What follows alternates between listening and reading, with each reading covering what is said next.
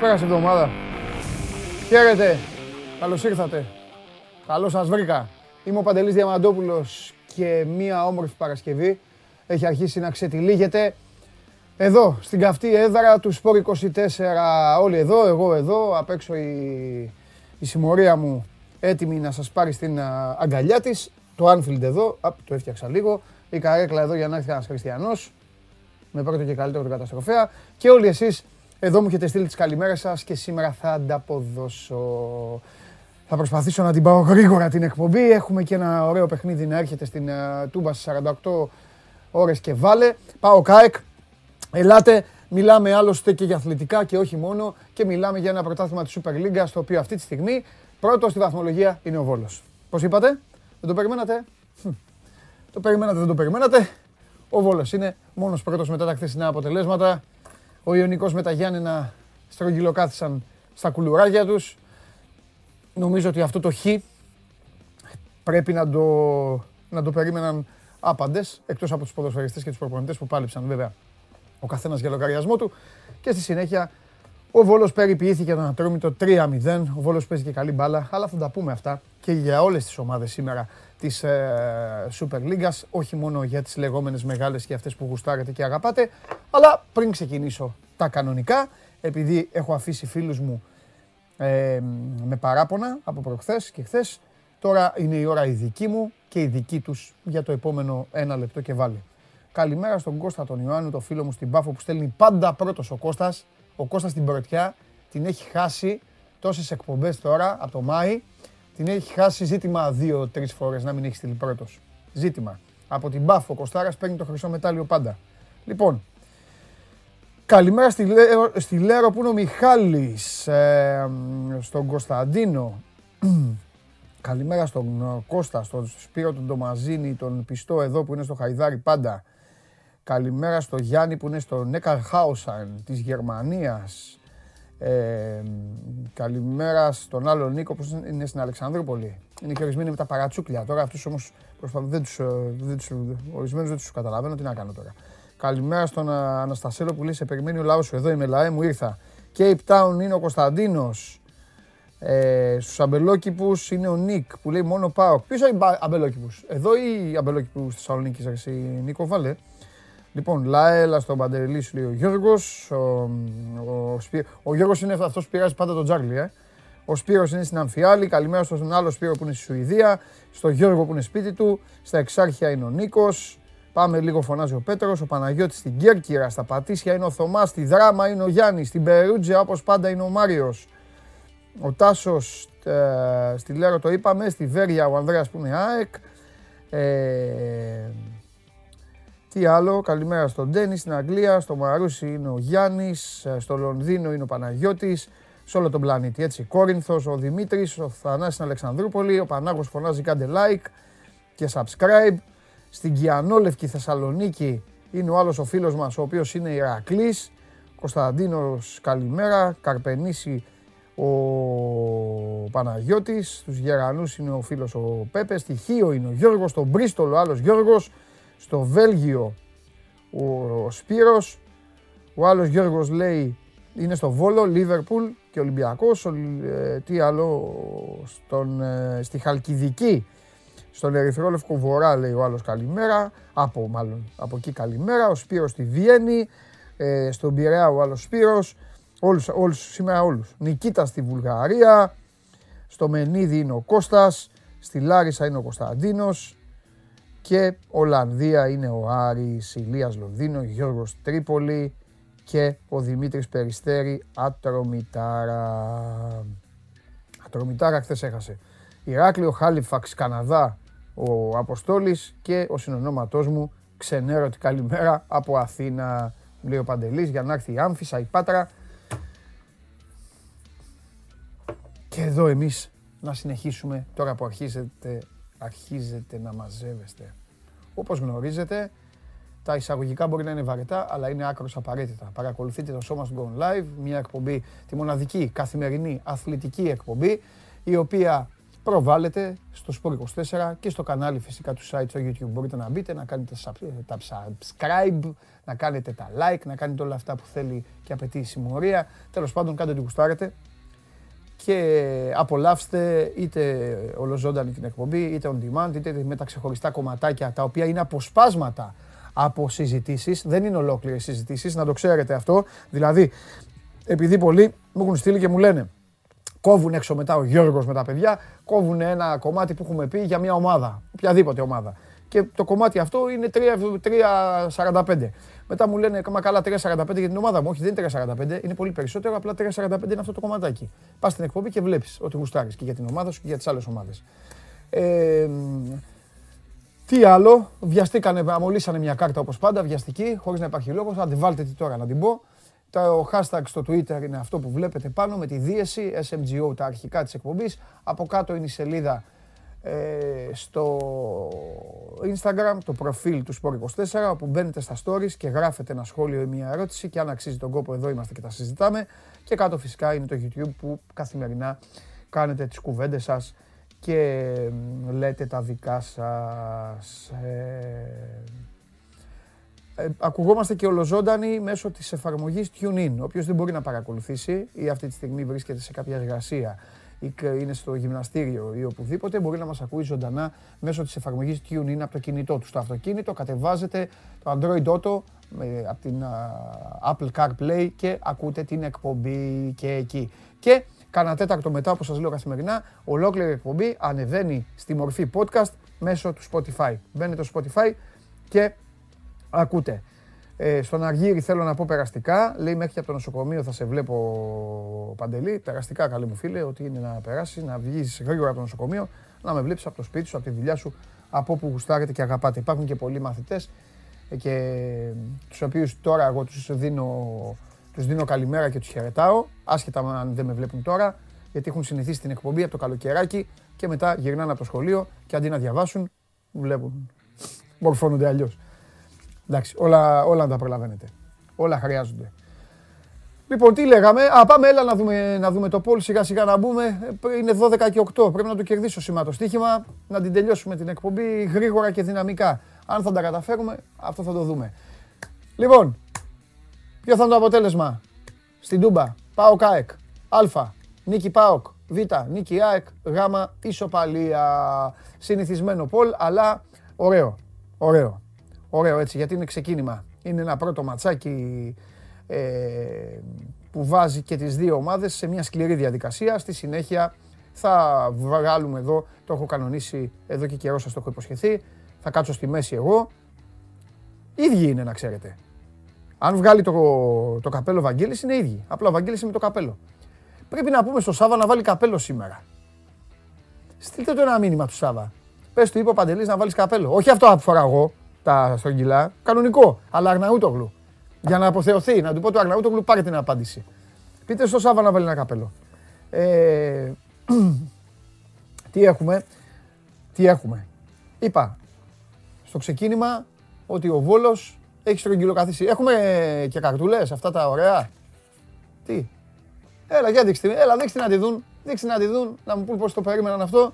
Εδώ, αν σας λέγαμε λοιπόν την τρίτη αγωνιστική ότι η βαθμολογία θα ήταν αυτή, ε, εντάξει, δεν θα, το, δεν θα το πιστεύατε όλοι.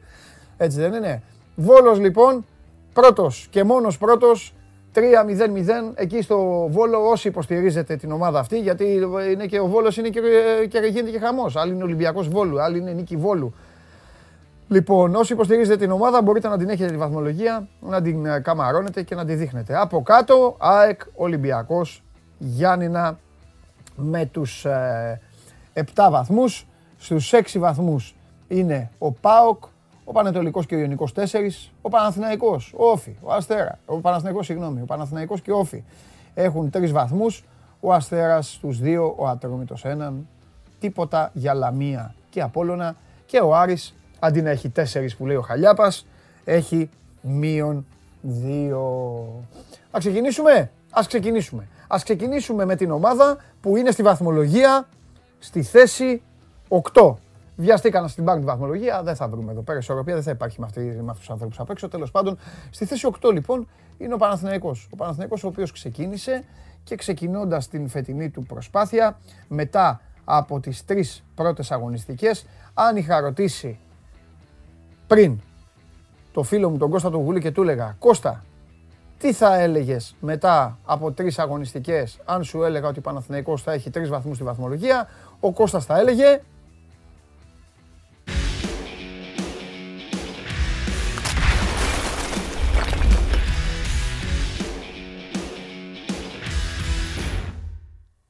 Ο Κώστας θα έλεγε «Ωραία, αρχίσαμε και φέτος».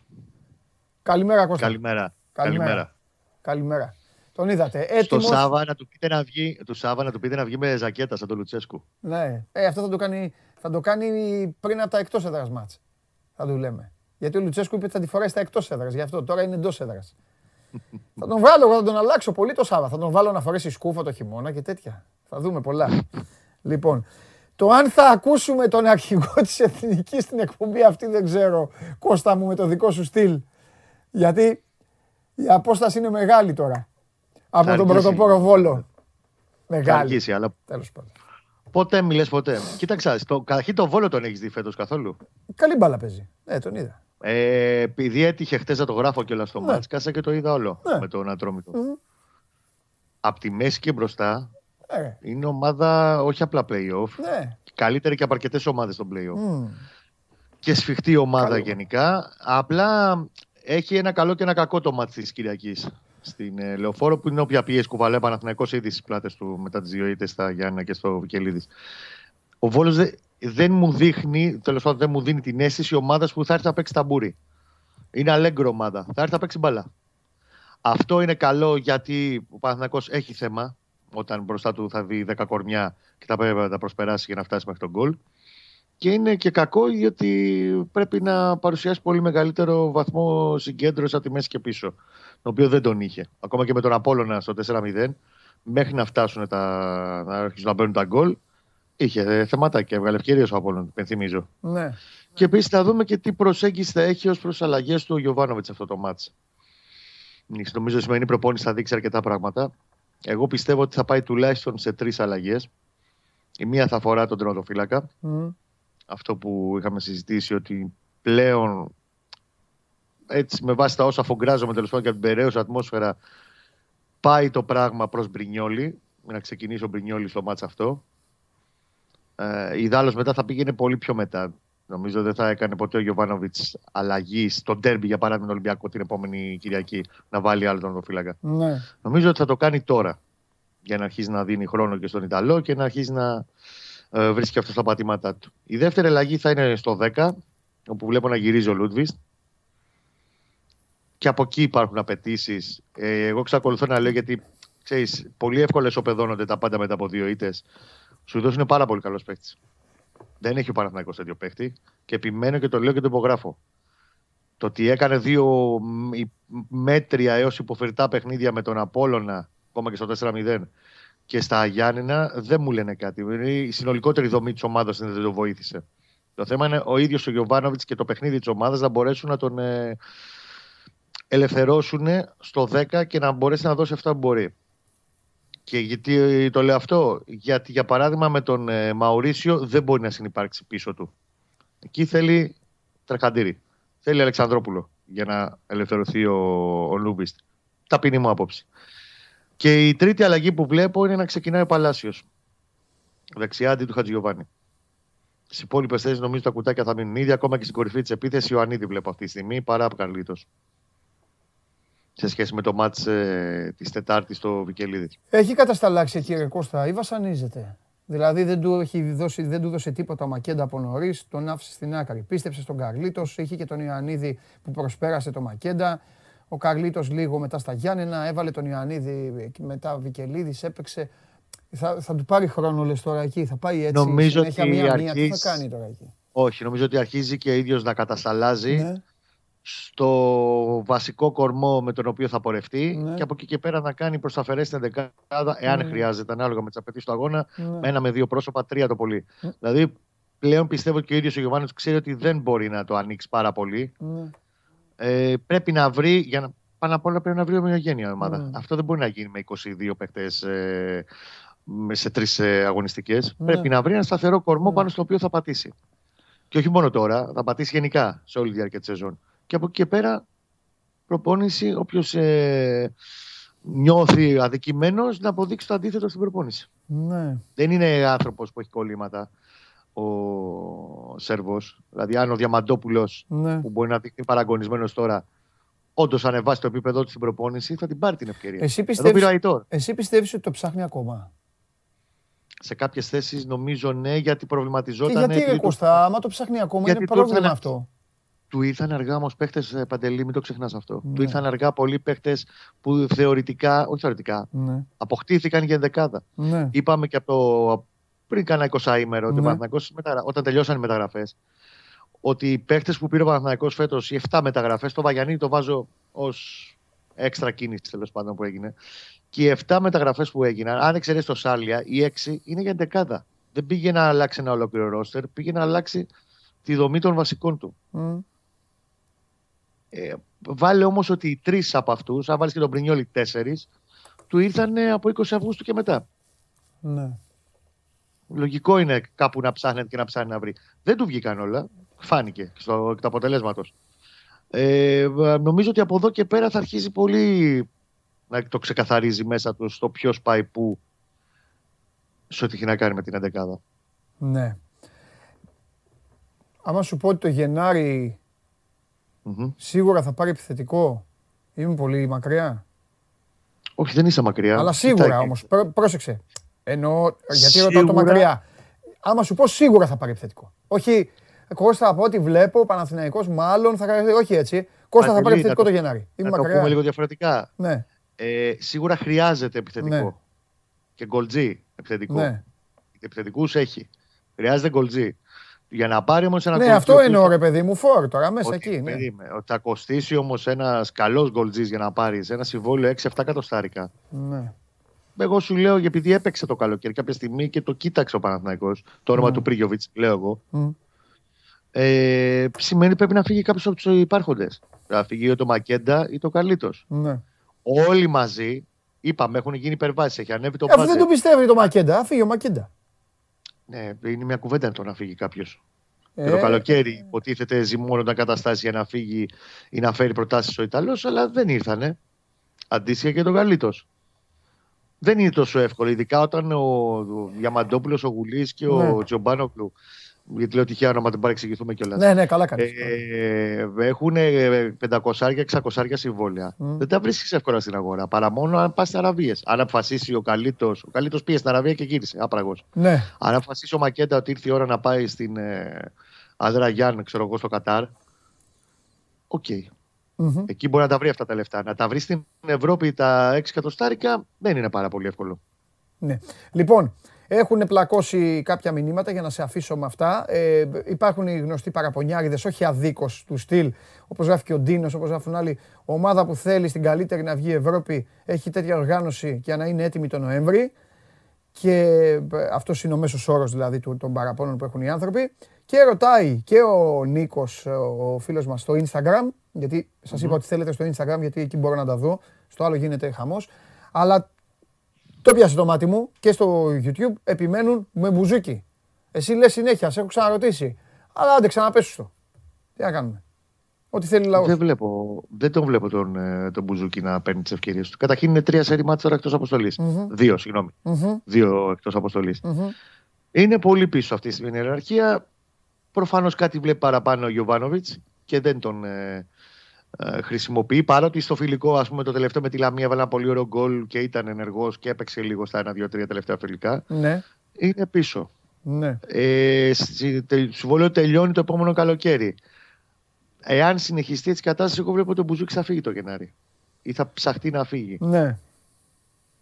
Με κάποια πρόταση, γιατί ήδη κοιτάει ο ατζέντης του και Πορτογαλίες, Τουρκίες που υπήρχαν προτάσεις και στο παρελθόν. Είτε με κάποια, ένα μικρό ποσό και κάποιο ποσοστό μεταπόλησης, ή άλλως έξι μήνες πριν τελειώσει το συμβόλαιο του μπορεί να κλείσει όπου θέλει για το καλοκαίρι. Εφόσον mm-hmm. δεν υπάρχει προοπτική ανανέωσης. Mm-hmm. Mm-hmm. Και επίσης να δούμε κάτι που θα βρούμε και μπροστά μας, τι θα γίνει και με τον Χατζηγιοβάνι.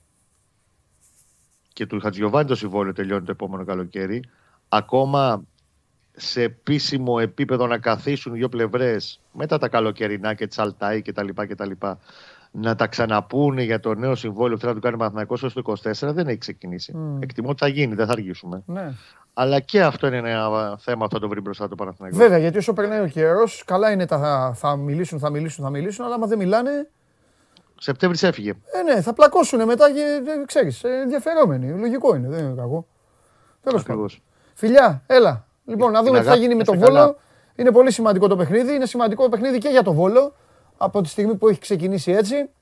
Βέβαια. Οπότε να δούμε τι θα καταφέρει και ο Παναθηναϊκός. Ο Παναθηναϊκός, ο οποίος έχει δύο συνεχόμενες εκτός έδρας ήττες, επιστρέφει στην uh, Λεωφόρο και περιμένει την πρωτοπόρο ομάδα του πρωταθλήματος. Για την οποία πρωτοπόρο ομάδα του πρωταθλήματος και όχι μόνο για αυτή, θα μιλήσουμε ευθύς αμέσως.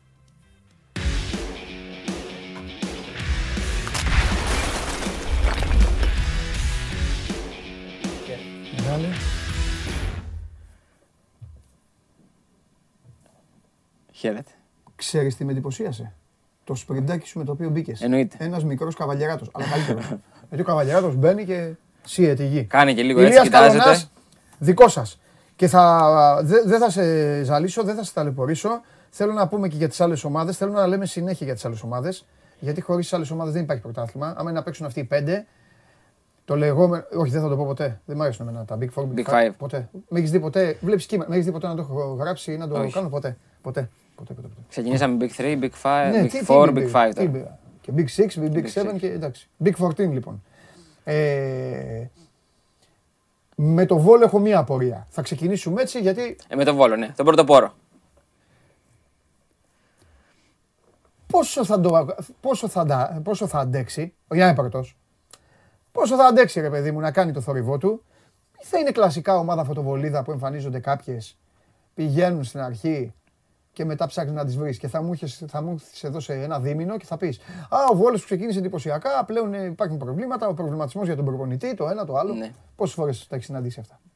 Συνεχώς θα συναντάμε, mm. κάθε χρόνο τα συναντάμε. Νομίζω ο Βόλος ε, ναι. και με την περσινή χρονιά που έκανε και με τη φετινή, όπως έχει εξελιχθεί η κατάσταση, ότι θα μας απασχολήσει καθ' όλη τη διάρκεια της χρονιάς. Mm-hmm. Δηλαδή, θα, εντάξει, προφανώς και θα μας απασχολήσει στο θέμα του, του τίτλου. Αλλά νομίζω στην Εξάδα, ο βασικός στόχος φέτος είναι η Εξάδα. Και όπως φαίνεται, ναι. και με την εικόνα που παρουσιάζουν και οι υπόλοιποι, ναι. και ο Ατρόμητος που τον περιμέναμε καλύτερα και θα το συζητήσουμε και αργότερα, βέβαια. Και ο Αστέρας με τις μεταπτώσεις που έχει, ε, νομίζω ότι είναι και από τα φαβόρη να μπει στην Εξάδα φέτος. Mm-hmm. Είναι και ο Όφη που κι αυτός έχει κάποιες ναι. μεταπτώσεις στην απόδοσή του. Προς το παρόν τουλάχιστον, τώρα δεν ξέρω τι θα γίνει. Κοίταξε να δεις, θα σου πω κάτι, Λία μου. Ε, ούτως ή άλλως, ναι, ούτως ή άλλως, μαθηματικά, ένας θα μπει στην Εξάδα. Ναι. Δεν είναι δηλαδή ότι ψάχνουμε να βρούμε ένα θαύμα. Όχι. Ένας θα μπει. Αν υποθέσουμε. Λοιπόν, και δύο είναι το θέμα. Αυτός. Αν υποθέσουμε ότι, ότι θα μπουν και οι πέντε. Ο Άρης βέβαια τώρα, αν δεν δικαιωθεί στο ΚΑΣ, θα, θα, θα βασανιστεί για, για, για το πλασάρισμά του και για αυτά. Τέλος πάντων, είναι νωρίς. Ε, από όλους αυτούς λοιπόν έχει κάνει το καλό του ξεκίνημα ο Βόλος. Είσαι ο άνθρωπος ο οποίος ερχόσουν εδώ και εκθίαζες και εγκομίαζες τις κινήσεις του Ατρομήτου. Ναι. Πρώτα θελητής. Ναι, αλλά, αλλά νομίζω ότι ο συμπαθέστατος Πέρεθ που χθες τον αγκάλιασαν και οι παίκτες του Βόλου. Ε, ο Λόπεθ. Ε, ναι, του Πέρεθ είπα. Πέρεθ, ναι. Λοιπόν. Για να μην σηκώνται μηνύματα σε διόρθωσα, ξέρεις. Δεν πειράζει. Ωραία είναι, ωραία είναι. Τους έχω μέσα. Πέρεθ. Ε, τον μπέρδεψα με τον Ρούμπεν Πέρεθ του Παναθηναϊκού. Ναι, ναι. Αφού λέγαμε πριν για τον Παναθηναϊκό. Ε, τι γίνεται τώρα στο Περιστέρι? Στο Περιστέρι η με κατάσταση γραφές. Ήταν δύσκολη από το καλοκαίρι που το mm. συζητάγαμε ότι δεν είχε νίκη στα φιλικά. Mm. Αλλά ξέρεις, πολλές φορές στα φιλικά, οκ, okay, no, είναι no, και no. ένα... Ο κάθε προπονητής κάνει κάποιες δοκιμές, είναι λογικό, μπορεί να θέλει να δοκιμάσει κάποια πράγματα. Τώρα έχουμε πάει στα επίσημα και στα επίσημα και με τον Ολυμπιακό, κακά τα ψέματα, το συζητούσαμε ότι είχε και λίγο τύχη για να πάρει το αποτέλεσμα στο Καραϊσκάκι. Και η εικόνα που παρουσίασε με τον Πανετολικό και η χθεσινή εικόνα δείχνουν ότι είναι μια ομάδα που έχει πολύ μεγάλο πρόβλημα. Και ειδικά στην άμυνα. Ναι. Αυτή τη στιγμή είναι... υπάρχει μια συζήτηση στο Περιστέρι, είναι επισφαλής, να τον πω έτσι, ε, ο Λόπεθ. Και υπάρχει και μια συζήτηση, γράψαμε και ένα ρεπορτάζ το πρωί στο Σπόρ είκοσι τέσσερα για τον Αργύρη Γιαννίκη. Mm-hmm. Τον οποίο είχαμε συζητήσει και στο τέλος της περσινής χρονιάς. ότι ήταν το βασικό, ο βασικός υποψήφιος, ναι. ήταν ο βασικός στόχος ναι, ήταν, του, ήταν, ναι. του Ατρομήτου για τη θέση προπονητή. Απλά ναι. ο Ατρόμητος θέλει μια απάντηση άμεσα. Mm-hmm. Ο Αγιαννίκης με τη χρονιά που είχε κάνει, τη διετία που είχε κάνει, ήθελε να, ήθελε να περιμένει να δει μήπως προκύψει κάτι καλύτερο. Και ειδικά από τη Γερμανία που περίμενε κάτι καλό από τη δεύτερη κατηγορία. Τώρα τα δεδομένα έχουν αλλάξει. Ε, προς το παρόν δεν υπάρχει επικοινωνία του Ατρόμητου με τον Γιαννίκη. Mm-hmm. Ε, αλλά νομίζω ότι άμα υπάρξει, δεν νομίζω ότι θα είναι η ίδια η απάντηση που έδωσε τον Μάιο. Ε, δηλαδή θα υπά... κάτσα, είναι, είναι, μεγαλ... είναι καλύτερες οι προϋποθέσεις, νομίζω, για να υπάρξει μια συμφωνία. Και με βάση και με τις κινήσεις που έχει κάνει ο Ατρόμητος. Εγώ θα μείνω, θα σταθώ εκεί. Mm. Γιατί ο Ατρόμητος έχει, έχει καλή ομάδα. Έχει, mm. έχει καλούς παίχτες τουλάχιστον. Mm. Καλή ομάδα, mm. θα το δούμε mm. στην πράξη. Mm. Αλλά έχει καλούς παίχτες που δείχνουν ότι μπορεί να, κάνει, να μπει στην εξάδα αν έρθει ένας προπονητής που θα δέσει την ομάδα. Ναι. Ποτέ δεν ξέρεις πώς, πώς σου τα φέρνει η μπάλα. Ποτέ δεν ξέρεις. Ναι. Ήμουνα στο, στο Ιωνικός Άρης και ήμουνα, καθόμουνα πάνω από τον μπάγκο του Άρη, στην ευθεία. Από κάτω, ακριβώς μία σειρά από κάτω και πέντε καθίσματα δεξιά μου εκεί, ήταν ο Πέρεθ. Δίπλα μου, στα εφτά καθίσματα... Ο Πέρεθ ή ο Λόπεθ. Ο Λόπεθ, ο Λόπεθ, θα τον λέω Πέρεθ συνέχεια τώρα. Τελείωσε. Για όταν θα λέω Πέρεθ, να ξέρετε ότι εννοώ τον Λόπεθ. Άστα να πάνε. Ναι, άμα, άμα κλειδώσει, κλείδωσε. Ε, δίπλα μου, στα εφτά καθίσματα, ήταν ο Πετράκης. Έρχεται ένας γνωστός, μιλάμε, πιάνουμε την κουβέντα. Ουδέτερος άνθρωπος, δεν είχε τέτοιος, ωραίος, πολύ μπάλα. Mm-hmm. Μου λέει, κινδυνεύει, μου λέει, ο Μάτζιος μου κάνει, παίζεται το κεφάλι του και αυτά. Μου λέει, καλός προπονητής, δουλευταράς και αυτά. Εντάξει, του λέω, άμα του λέω, δεν βλέπεις, του λέω, ημίχρονο τώρα. Δεν βλέπεις, του λέω, ότι τους λέει Α και αυτοί κάνουν Γ. Ε, ναι, μου λέει. Και αυτός μου λέει, και αυτός μου λέει, είναι καλός προπονητής. Το έδειξε, μου λέει, και στο Βόλο για τον Λόπεθ. Και αυτός. Του λέω, καλός είναι, του λέω, αλλά άμα δεν κερδίζεις και αυτά, ναι. Γυρνάει το κεφάλι, μου λέει, καλά για τον Πετράκη, άκου τώρα, άκου, άκου να σου πω, για να καταλάβετε. Μου λέει για τον Πετράκη, μου λέει, εντάξει ο άνθρωπος, μου λέει, τα έχει δείξει, ναι, του λέω, καλό και πολύ καλός άνθρωπος, του λέω, είναι ο Πετράκης, του λέω, όπου πάνε, όπου πάει το λένε όλοι, του λέω.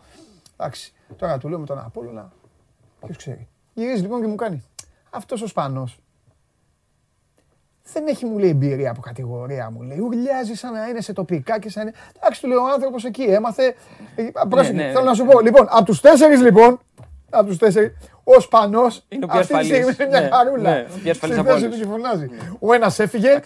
Ο άλλος έπαιζε ντέρμπι με τον Παναθηναϊκό για το αν φύγει. Και ο Λόπεθ είναι φευγάτος. Είναι για να φεύγει. Αυτό σου λέω. Ποτέ δεν ξέρεις. Τα αποτελέσματα κρίνουν τα πάντα. Δεν το συζητάμε. Ευχαριστώ πολύ τον Γιώργο Περπερίδη, ναι, που δίνει αυτή τη στιγμή την πιο σκληρή απάντηση στον κύριο Καλονά, στον κύριο Καλονά, ναι, και σε όσους τόλμησαν να αμφισβητήσουν τον Παντελή Διαμαντόπουλο. Γιωργάρα, από μένα θα έχεις, θα έχεις έκτακτη, έκτακτο ρε, από έκτακτη άδεια, θα τη βγάλω την εκπομπή με τους υπόλοιπους. Το όνομά του είναι Άγχελ Λόπεθ Πέρεθ. Πω! Κατατύχει. Δοκάρει και μέσα τελικά. Κατατύχει. Να κάνει και μέσα. Κατά τύχη πήγε έτσι και πήγε. Για πες. Επειδή για τον Βόλο δεν συζήτησαμε πολύ και είναι αυτό που είπαμε, η ευχάριστη έκπληξη του πρωταθλήματος προς το παρόν. Ξέρεις ποιο είναι το πιο εντυπωσιακό? Ότι έφυγε ο Δουβίκας, που ήταν ουσιαστικά ο καλύτερος Έλληνας επιθετικός πέρσι, και βρήκανε έναν παιχταρά μπροστά, έναν Ολλανδό. Μπορεί να είναι και σημειολογικό όλο αυτό. Τον Φάντερμπερτ, ο οποίος έχει βάλει τρία γκολ σε τρία παιχνίδια. Έχει δώσει και μία assist. Χθες έδωσε μία assist. Βρίσκει τις λύσεις ο Αχιλλέας Μπέος, έχει τον τρόπο. Ναι. Έχει πάρει και από πίσω τους Αργεντίνους, τον Φερνάντες που είναι μια πολύ καλή περίπτωση και γενικότερα είναι Λάτιν ομάδα. Ναι. Οπότε. Εντάξει, μπορεί να σου πω και κάτι τώρα, επειδή τώρα τα λέμε όλα. Και μια ομάδα έχει την ησυχία της. Δηλαδή, μπορεί να έχει τον Μπέο που ο Μπέος φωνάζει, το έχουν χρεώσει παλαιότερα, ο, του λένε ο Βόλος, ε, ο Βόλος είναι τον ΠΑΟΚ, παίρνει τους παίκτες του ΠΑΟΚ, το ένα το άλλο. Αλλά πέρα από αυτό, ισχύει δεν ισχύει. Είναι, έχει την ησυχία της, γιατί τι, πώς το βλέπω εγώ. Δεν έχει κόσμο. Ναι. Μέγα, ό,τι θέλουν να κάνουν. Δεν έχει πίεση. Πάνε εκεί οι ναι. συγγενείς, πάνε οι φίλοι, κάθονται, ναι, δεν έχουν πίεση. Κερδίζουν, χάνουν, αυτοί είναι. Τέλος. Ναι. Έτσι και στο Βόλο είναι όλοι. Ο Ολυμπιακός Βόλου και νίκη Βόλου. Έτσι δεν είναι? Ακριβώς. Άμα πας σε κανένα καφενείο και πεις είναι κανείς Βόλος, Βόλος, θα σου πούνε Βόλο, τι, το δημαρχείο, την πόλη. Θα σου πούνε ποιο, ποιο Βόλο θες. Έχεις δίκιο. Τέλος πάντων, τέλος πάντων. Και για να πάει Γιάννενα να πούμε επίσης, που πάει yeah. χθες πολύ καλά, πάλι πήρε χθες το αποτέλεσμα, την ισοπαλία μέσα στη νίκαια. Ε, μηδέν παθητικό. Yeah. Ένα γκολ έχει βάλει βέβαια. Εντάξει. Ε, δύο, συγγνώμη. Δύο γκολ έχει βάλει. Ναι, ναι. Δύο γκολ έχει βάλει. Ναι, ε, αλλά δεν παθεντικό. Εγώ θα σου πω κάτι, φίλε. Γιούρι Λοντίγκιν πίσω κρατάει τα μπόσικα. Εγώ, φίλε, θα σου πω κάτι. Αυτή τη στιγμή μας βλέπει ένας οπαδός φανατικός των Ιωαννίνων. Ο πιο φανατικός Γιαννιώτης.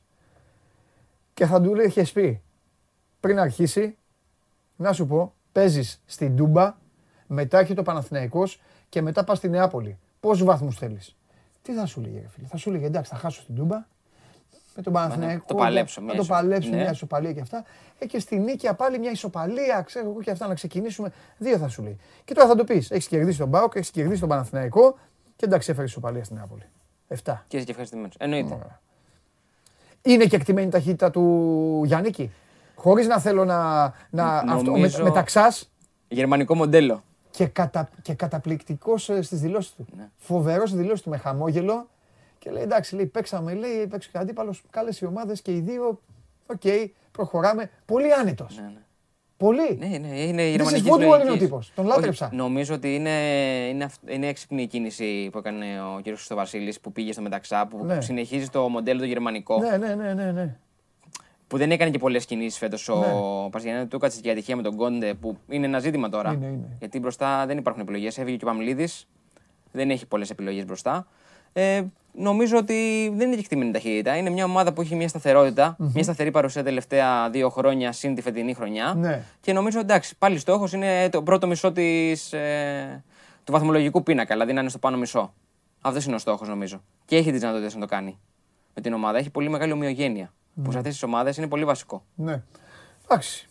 Κοίταξε, ο βασικός κορμός και η φιλοσοφία, όπως είπες, έμειναν. Τώρα έφυγε ο τερματοφύλακας. Η μπροστινή τώρα. Έχει το Λοντίγκιν όμως από πέρυσι τον Ιανουάριο που είναι αυτός που είναι ο βασικός τερματοφύλακας. Μια χαρά είναι όλοι. Μπροστά είναι το θέμα. Έπαιξε χθες με τον προηγούμενο τερματοφύλακα αντίπαλο.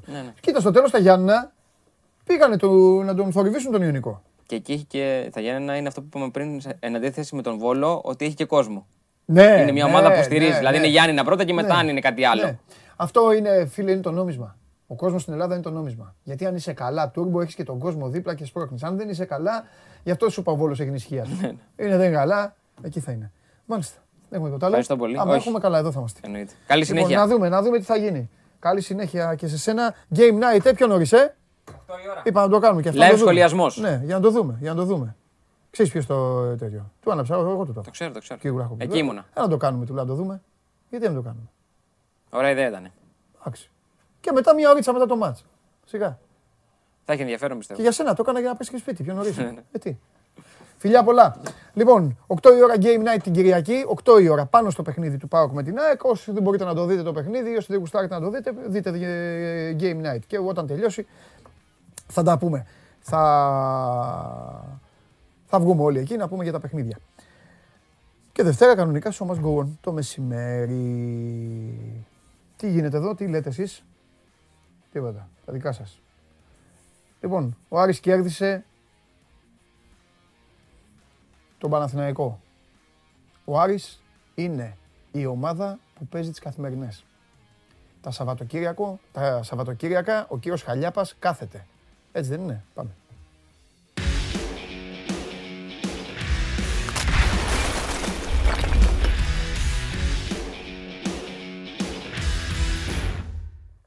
Καλά, δεν λέω.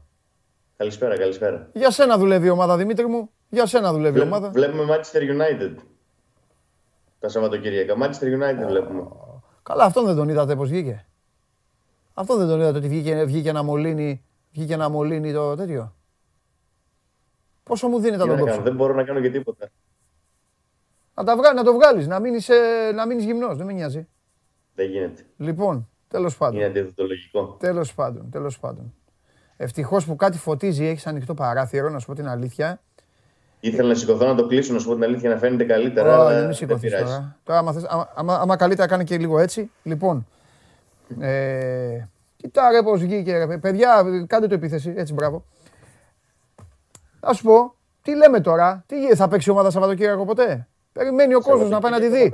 Δουλεύει ο κόσμος του Άρη, κύριε Χαλιάπα, εργάζεται ο κόσμος. Δεν μπορεί να κάθεται να, να χάνει την ομάδα. Δουλεύει.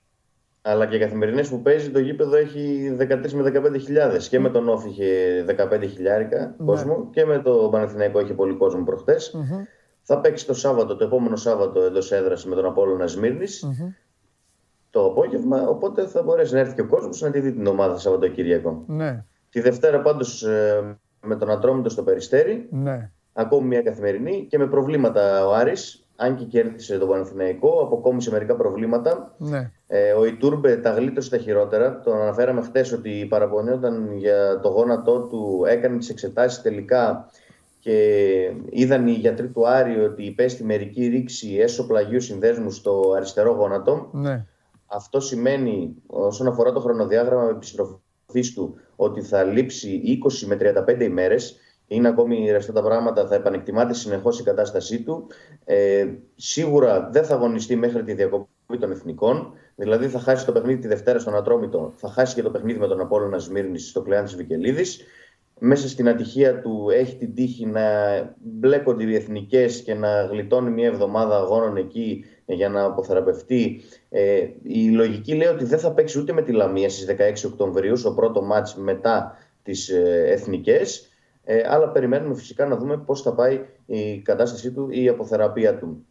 Ε, πάντως γλίτωσε τα χειρότερα, δηλαδή αυτά που φοβόταν οι άνθρωποι του Άρη, μήπως έχει υποστεί ρήξη χιαστού και χάσει ε, πέντε έξι μήνες από τη φετινή σεζόν. Δεν, θα, δεν έγινε κάτι τέτοιο, ε, αλλά γύρω στις είκοσι με τριάντα ημέρες ε, θα μείνει νοκάουτ ο εικοσιοκτάχρονος Παραγουανός και είναι πρόβλημα για τον Άρη αυτό, γιατί ήρθε αργά ο Ιτούρμπε, οκτώ Αυγούστου υπέγραψε στον Άρη, ήρθε στη Θεσσαλονίκη, ήταν πίσω στη φυσική κατάσταση. Σιγά σιγά άρχισε να βρίσκει ρυθμό και να επιστρέφει και τώρα του έκατσε ο τραυματισμός που θα τον αφήσει και πάλι πίσω.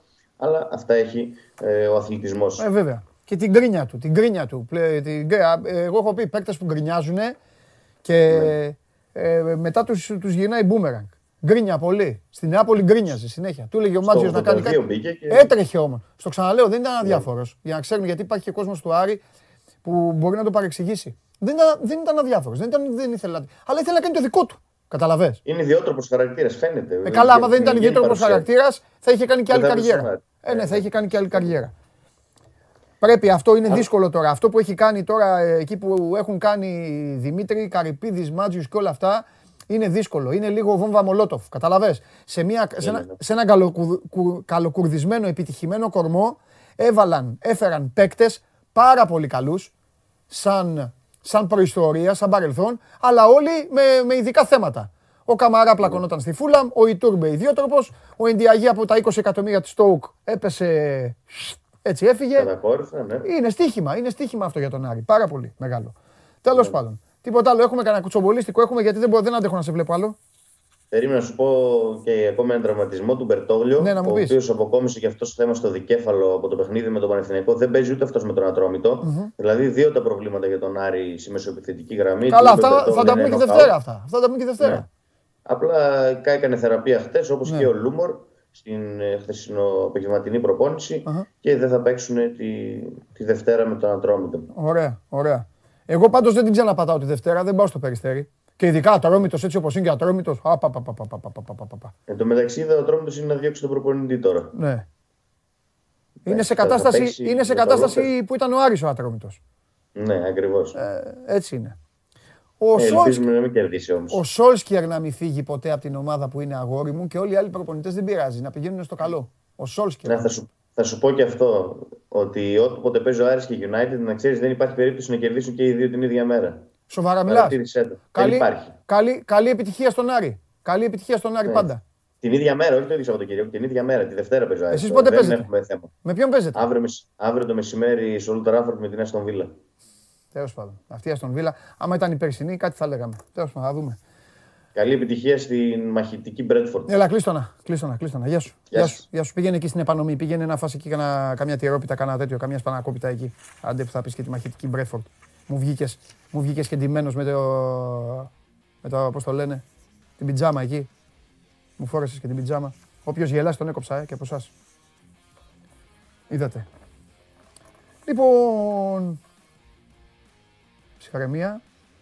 Θα διατηρήσω την ψυχραιμία μου. Παρά τις συνεχόμενες προκλήσεις που δέχομαι. Έλα εδώ εσύ.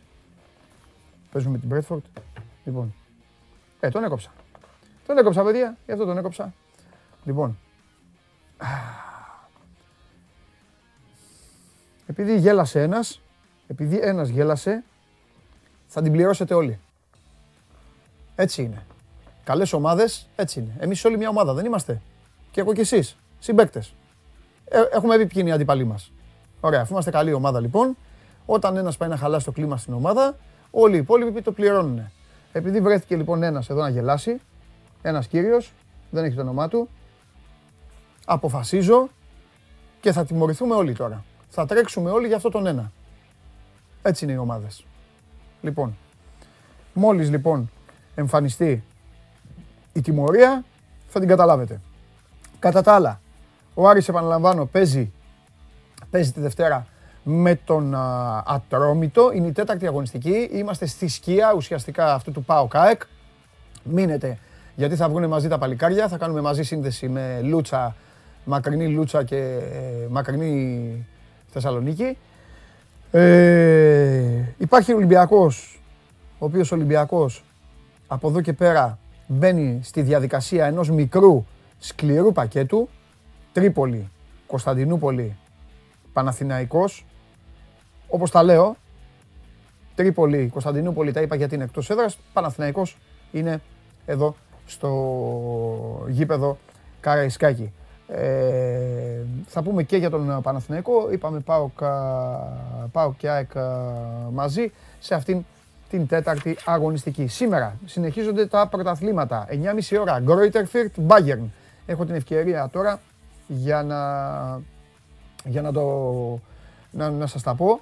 Ε, για την Bundesliga παίζει λοιπόν η αγαπημένη σας Bayern και από εκεί και πέρα παίζουν και οι Πορτογάλοι. Ζιλ Βιθέντε Πόρτο έντεκα και τέσσερα, αυτή με τη διαφορά της ώρας.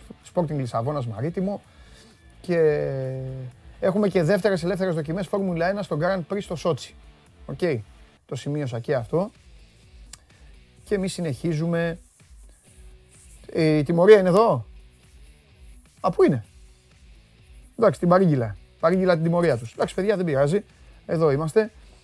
Ευκαιρία είναι. Τώρα, να σας πω, θέλω να σας... Ε, μέρες το ήθελα, αλλά όχι σαν... Ε, μετά, με αφορμή και τη μετάδοση που κάναμε με τον Βλαχόπουλο στη Ρόδο, θέλω να σας πω κάτι. Όχι, δεν θα σας το πω ως δημοσιογράφος, ε, ως Παντελής Διαμαντόπουλος. Θα σας το πω, ε, ξεκινήσαμε κάτι στην είκοσι τέσσερα Media εδώ και λίγους μήνες.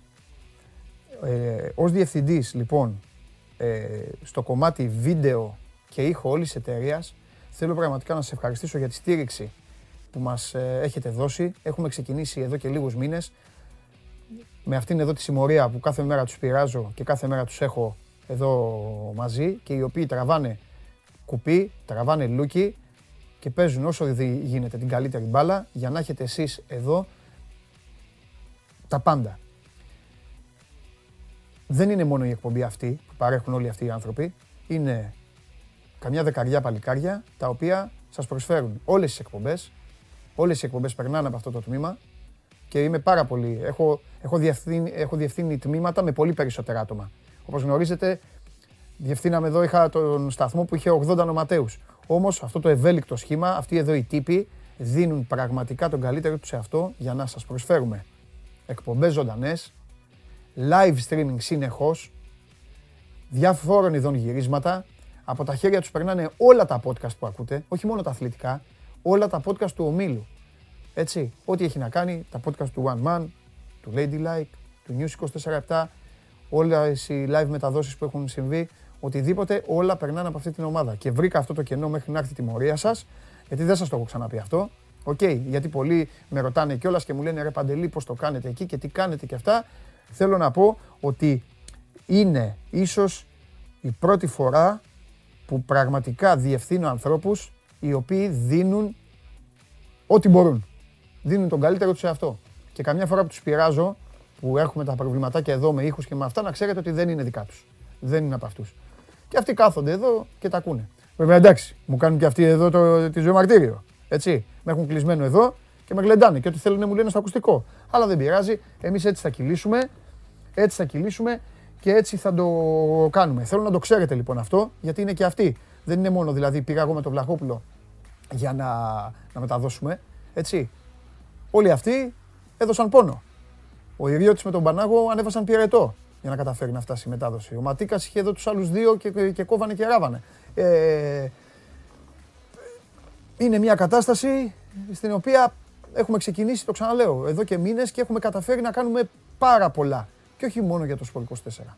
Ό,τι παράγεται σε ήχο και εικόνα από αυτήν εδώ την εταιρεία, να ξέρετε ότι περνάει από αυτό το τμήμα. Περνάει από αυτούς τους α, ανθρώπους. Δεν είναι απλά δηλαδή οι τίτλοι που περνάνε στο τέλος των εκπομπών και των α, γυρισμάτων. Και αυτό το τρίλεπτο, πεντάλεπτο τώρα μου κάθισε λουκούμι μέχρι να έρθει η τιμωρία σας, γιατί ήθελα να σας το πω. Ήθελα να σας το πω να το ξέρετε, να το ξέρετε όλοι. Οκ, okay. Οπότε μην μου στέλνετε, φτιάξε τον ένα, διώξε τον άλλον, κάνε τον ένα, κάνε τον αυτό, αυτά που μου κάνατε στο ραδιόφωνο. Εντάξει, αυτούς τους παίκτες έχω, με αυτούς παίζω. Ένας λοιπόν γέλασε με αυτό που είπε ο Χαλιάπας προηγουμένως. Ευχαριστώ πρώτα απ' όλα που με ακούσατε. Ένας λοιπόν γέλασε για αυτό που είπε ο Χαλιάπας. Τώρα λοιπόν, αφού γέλασε αυτός ο ένας, θα τρέξουμε όλοι. Φέρτε το μέσα.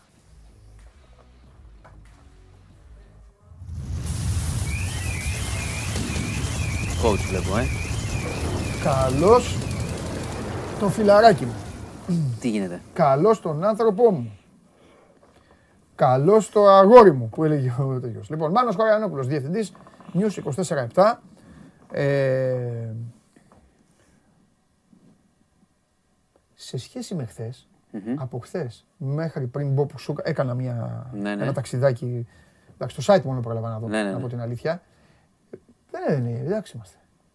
Ε, εντάξει. Έχω χάσει κάτι, Ραζά. Όχι, έχουμε, έρχομαι και θα ξεκινήσω, θα, θα ξεκινήσω με κάτι ευχάριστο. Βέβαια. Το παιδί, το εξάχρονο στην Πάτρα. Α, εντάξει, λέω κι εγώ. Εντάξει, από χθες ήταν το... Ναι, ναι λέω, από χθες προχώρησε σταθερά ναι. η αποσωλήνωση, το Μπράβο. παιδί ξύπνησε. Ναι. Έτσι, κουνούσε τα άκρα του, όλα ναι. καλά. Συγκίνηση ναι. μεγάλη και στους γιατρούς και ναι. στους οικείους κλπ. Ζήτησε να δει τους γονείς του με τη μία. Του δείξανε και τις ζωγραφιές που είχαν στείλει τα παιδάκια στο νοσοκομείο. Ναι. Οπότε πάμε καλά. Ναι. Και θα γυρίσει σπίτι. Εντάξει. Και mm-hmm. μένει από αυτό ότι ευτυχώς όλα πήγαν καλά. Και την επόμενη φορά που θα κάνουν έτσι, μια τέτοια διοργάνωση, μέτρα. Και αν οι γονείς δουν ότι τα μέτρα δεν είναι, είναι λίγο περίεργα, είναι κοντά, ναι. μακριά. Ναι. Αυτός είναι και ο τρόπος, αν η πολιτεία κοιμάται και οι διοργανωτές δεν έχουν έτσι, μεγάλη ευαισθησία, ο τρόπος είναι να μην πηγαίνεις. Άμα τα δουν άδεια, θα αναγκαστούν. Αν υποθέσουμε ότι δεν έχουν ήδη καταλάβει τι μπορεί να συμβεί. Λοιπόν, να σου πω αυτό κάτι... σε σχέση με το παιδί Μπράβο. και το κάρτ. Όλα καλά και τα είπαμε ξανά. Ποτέ ξανά ναι, ναι, ναι. τέτοια πράγματα. Και το κλείνω. Και γι' αυτό σ' άφησα και το είπες ξανά και ξανά και καλά έκανε. Να σου πω πριν πεις τώρα οτιδήποτε. Ναι, να πάω και έφυγες, ήρθα Μπατζής. Χθες. Ναι. ναι. Και είπε να πάμε να δούμε κάτι πτώματα. Πτώματα να δούμε. Ναι, πού να πάμε. Μια έκθεση. Και όχι τίποτα άλλο. Μετά μπήκα στο αυτοκίνητο. Και πήγες. Χαζός. Ξέρω εγώ. Δεν ξέρω που το πας. Δεν έχουμε συνεννοηθεί. Όχι. Και άκουσα και διαφήμιση. Ωραία. Παντού πάει σε όλες τις χώρες. Εγώ τρόμαξα. Α, είναι η έκθεση αυτή. Έρχεται, είχε έρθει και παλιά. Δεν το έχω ακούσει, αλλά κατάλαβα τι λες. Και γιατί αναθάρισες έτσι και είπες. Α, είναι η έκθεση. Έχει ενδιαφέρον αυτό. Θες να πάμε. Πάμε. Δεν έχουμε δουλειές ποδόσφαιρα το Σαββατοκύριακο. Πού θα πάμε. Μέχρι το Γενάρη θα είναι. Ε, θα πάμε τότε. Αυτοί φέραν τα πτώματα εδώ, τα παρκάρουν. Όχι, είναι κατάλαβε με ιστούς και αυτά και Την κόκαλα και τέτοια. Είναι, ρε, Ωραίο. Βλέπεις, λέει, τον οργανισμό σου και αυτά. Ε, ενδιαφέρον είναι. Να πάμε. Καλό μου φαίνεται εμένα. Ε, λοιπόν, θα σε πάρω και θα πάμε. Ε, ας πάμε, να δούμε. Α, αλήθεια σου λέω. Θα έρθω. Κατάλαβα ποια έκθεση είναι, δεν έχω πάει ποτέ, αλλά κατάλαβα. Θα έρθω. Εγώ μέχρι να συνέλθω πέρασαν πέντε λεπτά. Καλά και ο κόσμος. Ε, εντάξει. Μου στείλε μετά ένας άνθρωπος που ήξερε λίγο, μου λέει εντάξει, ο Κωνσταντίνος μου λέει δεν τα εξήγησε ακριβώς, γιατί του λέγανε έκανε κεφαλή, τότε του λέω ναι, μου λέει. Τι μπορεί να δεις λίγο πώς είναι ο οργανισμός και αυτά, ενδιαφέρον. Δεν βλέπανε παλιά ο κόσμος, δεν βλέπε το Mickey Mouse εκείνο που στην ΕΡΤ. Ποιο Mickey Mouse. Που έδειχνε μέσα τι γίνεται. Ε, τώρα το δεις πιο καλά. Τέλος πάντων. Καλά. Θα δούμε. Μάλιστα. Κάτσε και βαρύ πρόγραμμα. Ε, λοιπόν, σου είπα το ευχάριστο. Να πάμε στο...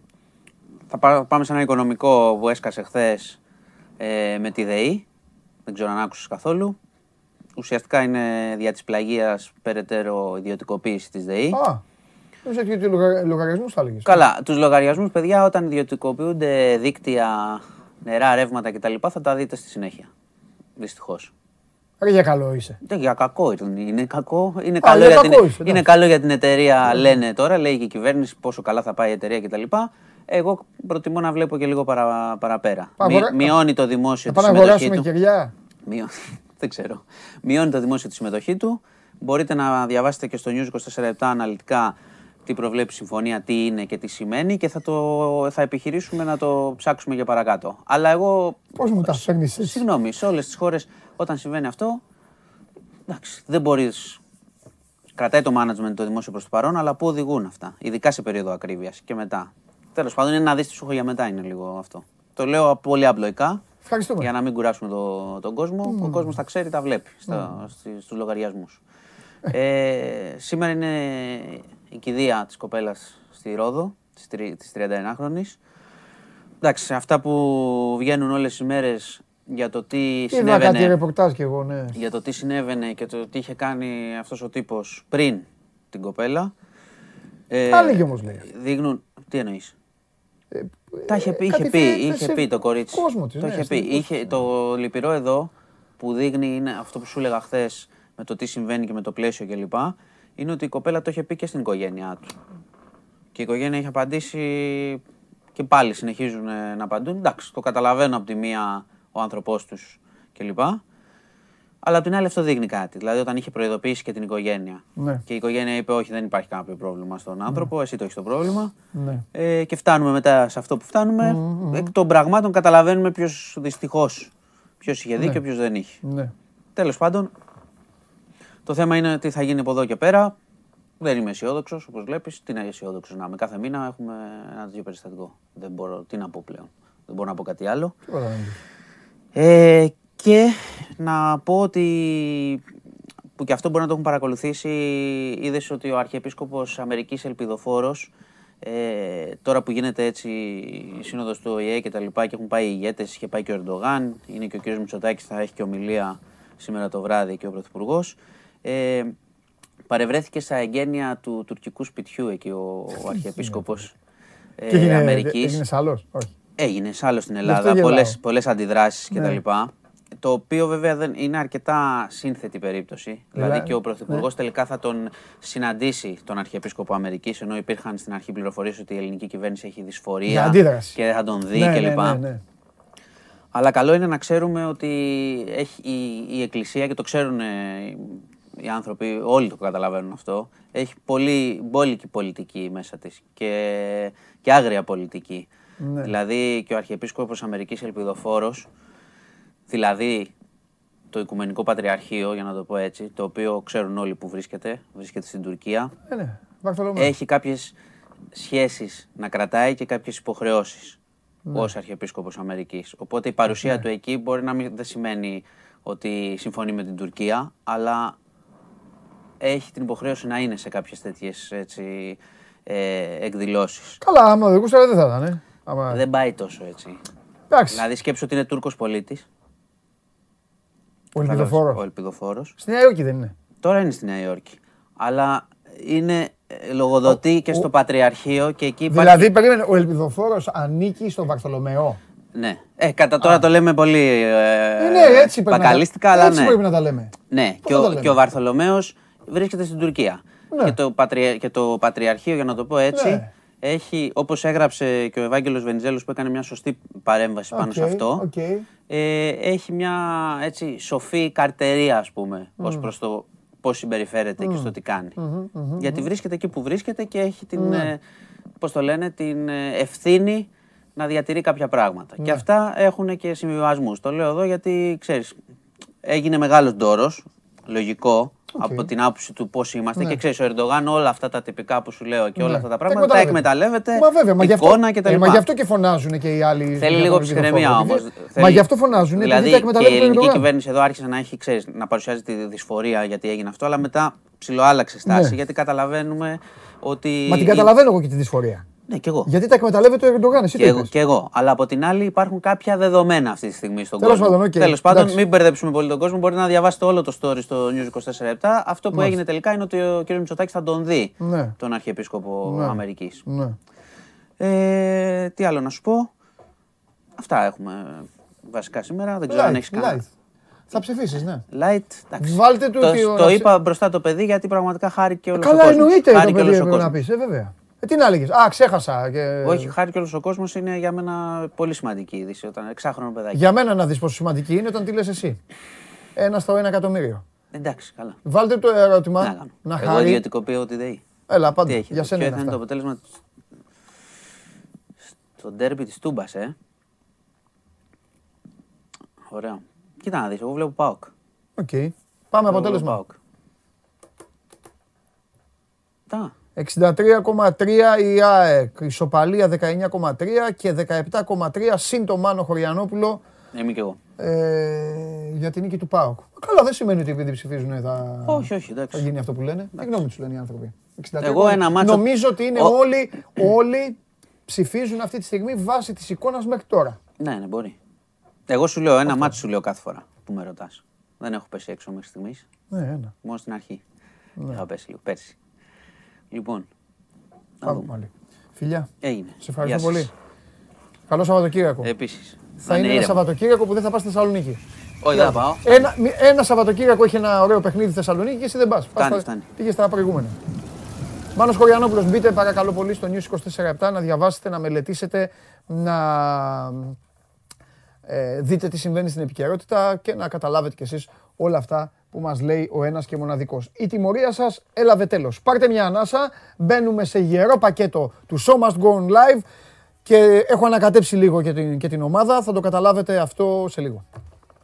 Σας αρέσει να καρφώνετε ή να βάζετε γκολ με εκτέλεση φάουλ? Είστε από αυτούς που ο κρυφός τους καημός είναι να παίρνουν συνεντεύξεις ή απλά θέλετε να διασκεδάζετε με τις ομάδες και να πανηγυρίζετε μαζί τους από την εξέδρα? Σε όποια κατηγορία και να νίκετε, είστε οι άνθρωποι μας και είμαστε οι δικοί σας άνθρωποι. Βάλτε φαντασία, χέφι και λίγο χρόνο. Φτιάξτε ένα βίντεο και στείλτε το σε αυτή τη διεύθυνση.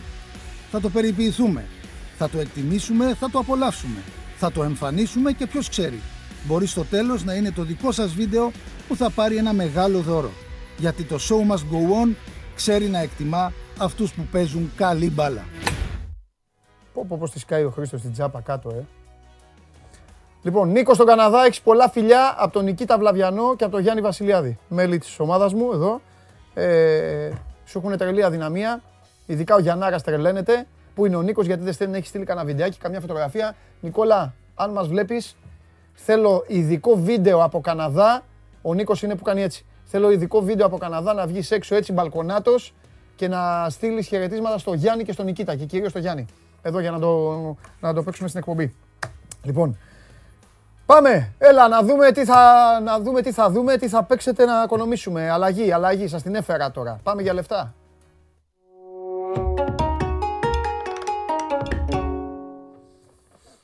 Τι γίνεται, Παντελή?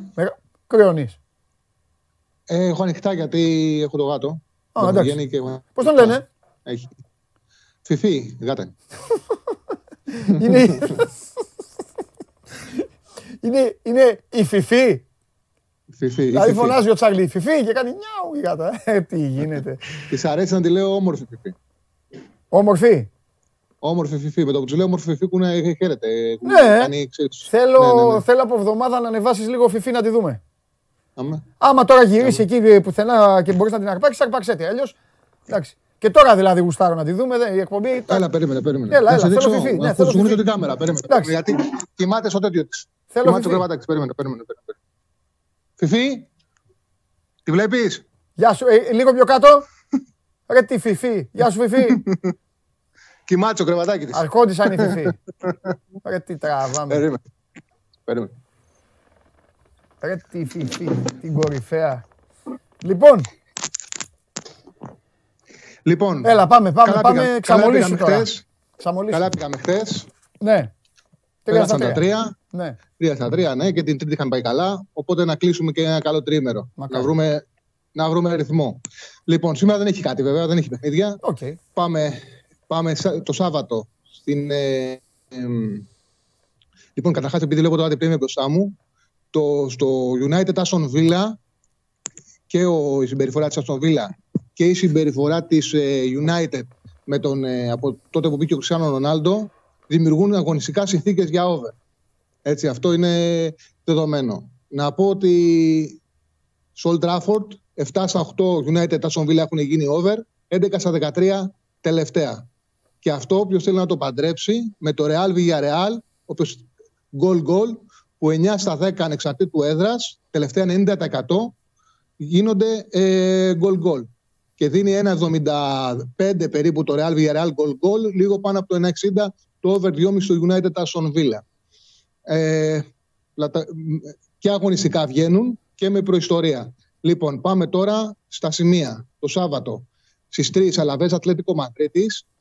Η Αλαβές, η Ατλέτικο Μαδρίτης καταρχάς έχει την τύχη να παίζει μέσα σε λίγες μέρες, δεύτερη συνεχόμενη φορά με ομάδα που έχει μηδέν πόντους και είναι πιεσμένη και έχει και γκίνια.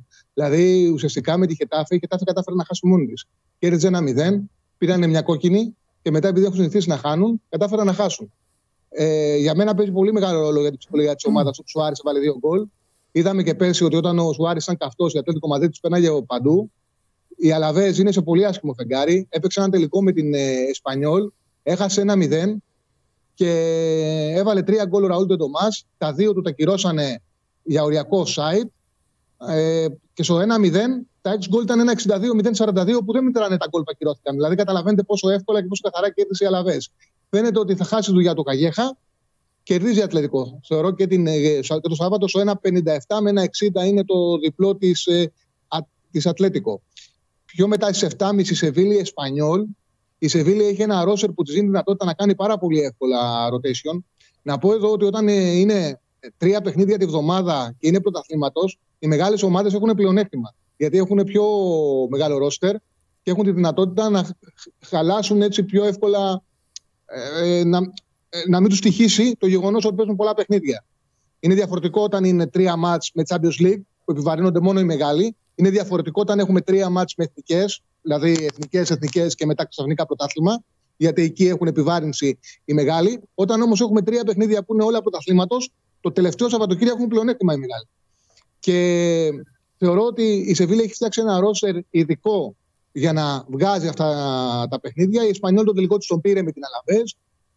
Θα το πάρει το μάτι της Σεβίλης στο ένα εξήντα πέντε ο Άσος. Οπότε από Ισπανία το Σάββατο κρατάμε το διπλό της Ατλέτικο, τον Άσο της Αλαβές. Για το Real Goal Goal με τη Villarreal το είπα πιο πριν. Και πάμε στην ε, Ιταλία, στην ίδια ακριβώς λογική, Σπέτσια Μίλαν. Η Μίλαν ξεκούρασε σε σχέση με το μάτι με τη Γιουβέντους όλους τους μεσοαμυντικούς. Κράτησε μόνο τον Ρωμανιόλη. Όλοι οι άλλοι με τη Βενέτσια ήταν ε, διαφορετικοί ποδοσφαιριστές.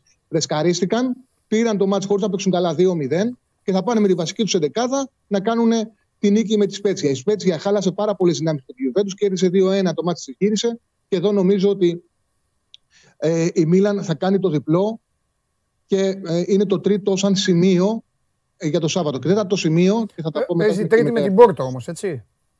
Ναι, παίζει τρίτη μετά. Με την Πόρτο. Αλλά εντάξει, νομίζω ότι τους νοιάζει πολύ το πρωτάθλημα στην Ιταλία και τη Μίλαν. Yeah. Την νοιάζει πάρα πολύ το πρωτάθλημα. Και είναι εντάξει, το Σάββατο με τρίτη έχει μια απόσταση. Και για το Λιόν, που παίζει Σάββατο με τη Λοριάν, έχει να καλύψει απόσταση. Γιατί... Μόνο η Φίφη τον βλέπει τώρα.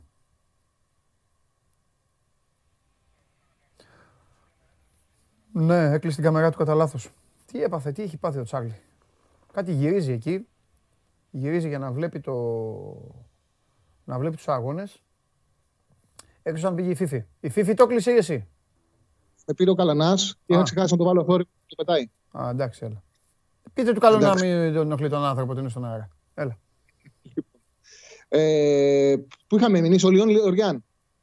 Στο Λιόν Λοριάν η Λιόν ξεκίνησε άσχημα, της βγήκε σε καλό, πήρε δύο έμπειρους παίκτες, τον Μπουάτεν και τον Σακίρι. Έχουν βελτιωθεί.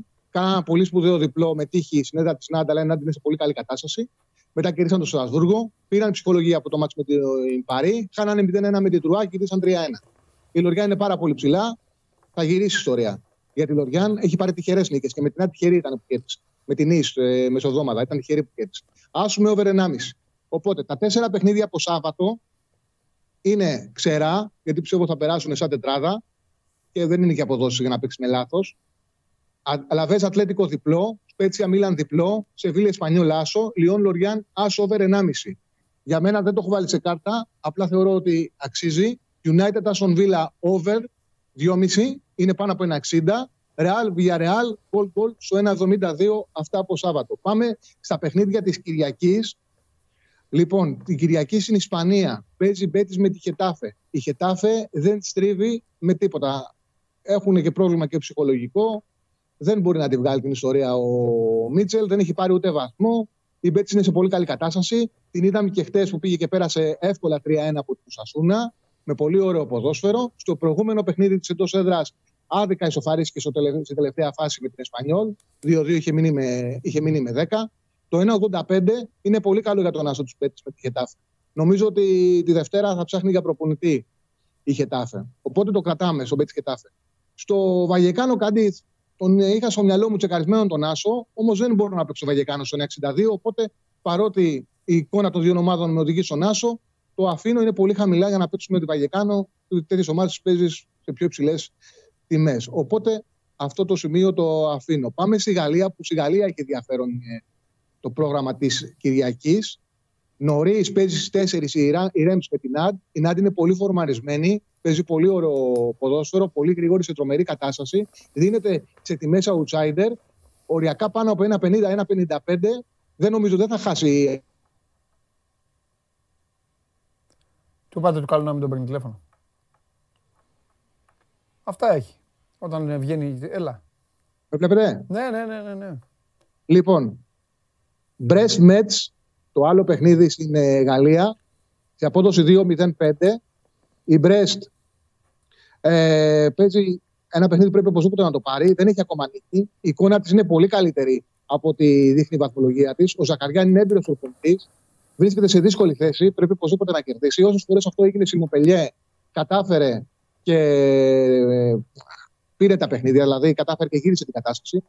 Η Μέτς είναι κουρασμένη. Έπαιξε τη Τετάρτη με την Παρί. Έχασε πάρα πολύ ένταση για να πάρει αποτέλεσμα. Δεν τα κατάφερε.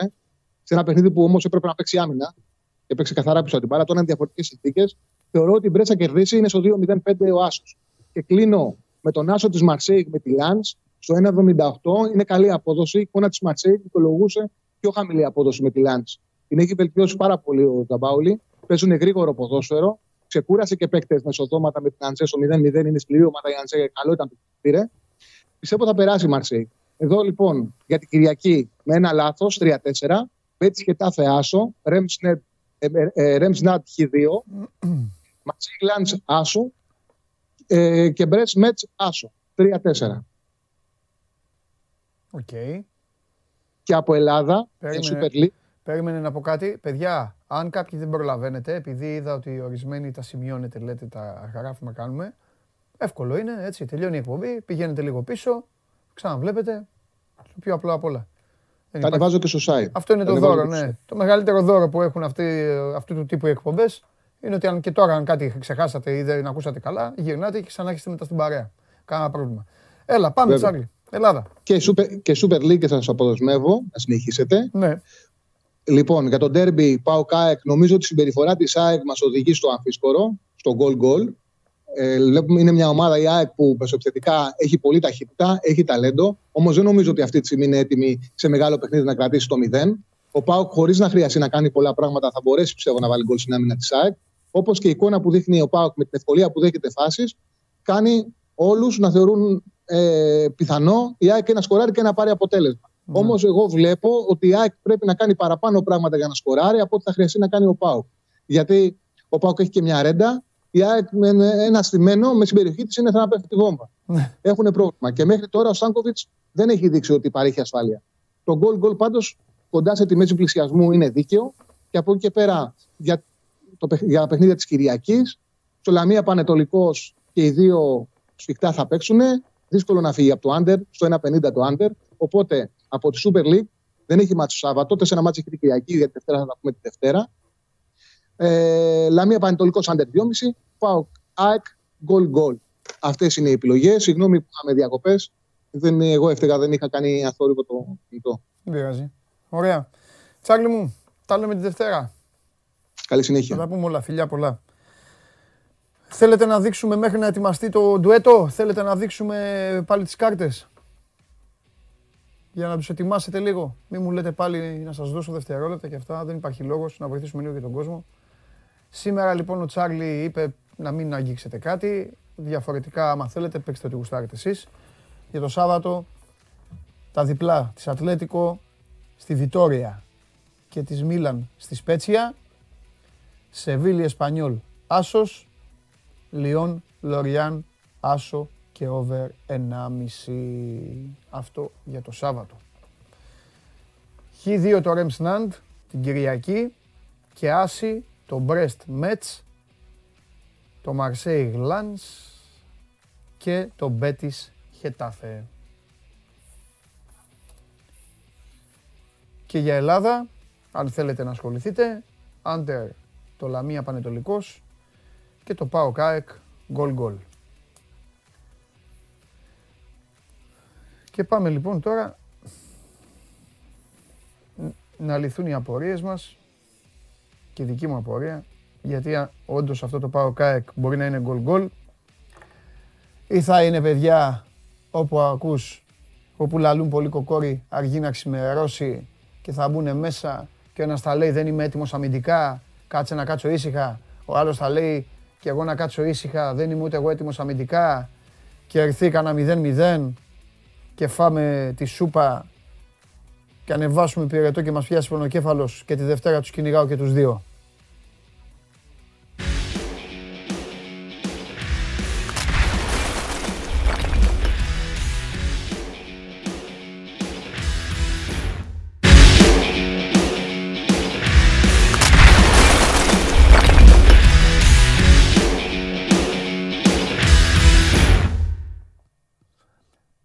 Πρώτον, γιατί δεν φοράς καπέλο. Ζήτησα να βγεις με καπέλο. Γιατί? Μήπως να βγω εγώ χωρίς? Ποτέ δεν μου το έπεσε αυτό να βγω με καπέλο. Δεν σας είπα να του πείτε. Έλα, εγώ μες Σάβα είμαι. Έχω μάρτυρες στον κόσμο, παιδιά. Δεν είναι. Έχω μάρτυρες στον κόσμο. Δεν έχω. Στο Σάβα δεν έφτασε ποτέ αυτό όμως, η πληροφορία αυτή. Λοιπόν, ένα αυτό. Δεύτερον. Δεύτερον. Συνεχίζουμε. Βαγγέλη μου, κάτσε ήσυχα. Βαγγέλη μου, κάτσε εσύ στη γωνία σου. Δεύτερον, θα μας διαιρείς. Τι είναι αυτό, δεν κατάλαβα. Αυτό το η κάμερα έτσι, η κάμερα εκεί έτοιμος να μπεις μέσα, αυτό τι είναι, τι, τι στυλ είναι αυτό. Το, πες μου να το φτιάξω, να το πάω πιο πίσω, ε, να βέβαια. το πάω πιο μικρό. Τα παιδιά φταίνε. Ε, βέβαια. Εγώ το... εδώ που βλέπω Α, το... τον εαυτό μου είμαι τόσος, δε φίλε. Εσύ τόσος. τον εαυτό τον βλέπεις καλά, δηλαδή δεν, έχεις, δεν έρχεσαι σε μένα κοντά. Ο Βαγγέλης είναι κεντραρισμένος, είσαι καλά. Όχι. Το αυτί σου ε. δεν κόβεται. Όχι, ρε φίλε. Ολόκληρο. Γιατί είναι στο ακουστικό. Δεν κόβεται. Η φάση είναι εδώ, είναι κουνήσου. Εγώ να κουνηθώ. Yeah. Δεν έχεις δει yeah. το, το yeah. μήνυμα. Yeah. Από λοιπόν, κάντε, βάλτε τον ολόκληρο. Βάλτε τον ολόκληρο. Βα, βάλτε Άντε. τον ολόκληρο. Σβήστε με και εμένα και το Βαγγέλη. Περίμενε, περίμενε. Άντε, πάμε. Ποιο Ορίστε. είναι το μήνυμα? Α, το τώρα, μήνυμα. Το, τώρα μπήκε στο κέντρο. Ποιο μήνυμα? Το μήνυμα το βλέπεις. Ποιο μήνυμα, ρε, θα μας τρελάνεις, ρε. Γκριζακέτα, φίλε. Έτοιμοι Α, είμαστε. Βάλε μας πάλι. Βάλε μας πάλι. Γκριζιλίκι. Ποια γκριζακέτα. Κόπηκε, τώρα κόπηκε και το κεφάλι του κόπηκε. Εδώ κοιτάξτε γέλια, παιδιά. Τέλος πάντων. Ποια γκριζακέτα, ρε. Ο άνθρωπος είπε, ναι. ο άνθρωπος είπε ότι ναι. θα φοράει τα... Α, φτιάχτηκες. Θα φοράει τα... Ο Πανάγος είναι εδώ. Θα φοράει τα γκρίζα ε... εκτός, έδρας. εκτός έδρας. Εσύ γιατί την έβαλες τα τζακέτα? Παίρνουμε τα Πανάγος, σωστός. Παίρνουμε λοιπόν. τα μέτρα μας. Μήπως χρειαστεί. Εντελώς, Πανάγο, ε, να σου πω, ε, ξεκινάμε. Λοιπόν, αρκετά σε ταλαιπώρησα. Τι ήταν αυτό με τον Άμπραμπαντ? Μου τίναξε, μου τίναξε τα σχέδια στον αέρα. Είχα φτιάξει την ομάδα εδώ και δύο εβδομάδες. Εντάξει.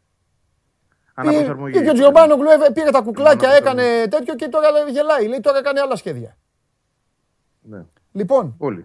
Να σου πω, τώρα πρέπει να γίνει διαφορετικά η δουλειά. Λιβάι Γκαρσία στη μία πλευρά, Τζούμπερ στην άλλη και Γεύτιτς πίσω από τον Αραούχο. Ναι, όπως έπαιξε δηλαδή με τη Λαμία. Ναι. Απλά, εντάξει, Α... αντί του Άμραμπατ θα είναι ο Γκαρσία. Αυτό. Ναι, ναι. Ε, αυτό θα γίνει, δεν υπάρχει κι άλλη επιλογή. Ε, εγώ πάντως αφήνω και για το Μάνταλο ανοιχτή την πόρτα. Ναι.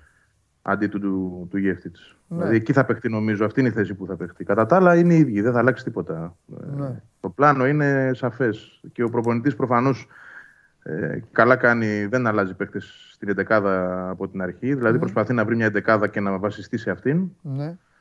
Οπότε δεν προβλέπεται να βρούμε κάτι άλλο, να δούμε κάτι άλλο, συγγνώμη. Και επίσης ε, δεν είναι μόνο το πρόβλημα με τον Άμραμπατ που όντως τον αναγκάζει να πάει σε αυτή τη, τη λογική, γιατί ίσως να πήγαινε σε τέσσερα τρία τρία, όπως είχε πάει με τον Όφη.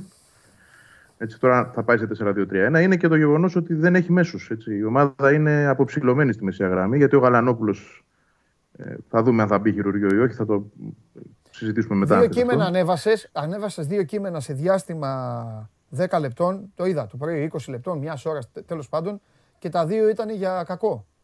Πρώτα του Άμραμπαντ και μετά ναι. του Γαλανόπουλου. Από χθες τα ήξερα και ήθελα να τα μαζέψω λίγο, δεν αλλά εντάξει. Σημασία okay. Τότε, ναι, ναι, σημασία έχει ότι ήταν. Ε, τέλος πάντων. Δεν ήταν να πούνε τέλος πάντων αυτά, έπρεπε η ομάδα να τα βγάλει, γιατί η ομάδα πρέπει να ενημερώνει για αυτά τα πράγματα πρώτα. Αλλά δυστυχώς εδώ σε αυτό το κομμάτι έχουμε και ένα πρόβλημα με την επικοινωνία. Ναι. Το έχω ξαναπεί. Είναι γνωστά από χθες και δεν ξέρω γιατί δεν έβγαιναν. Τέλος πάντων βγήκαν αλλού, αλλού έπρεπε και εμείς να ακολουθήσουμε. Σημασία έχει ότι ισχύουν αυτά τα πράγματα.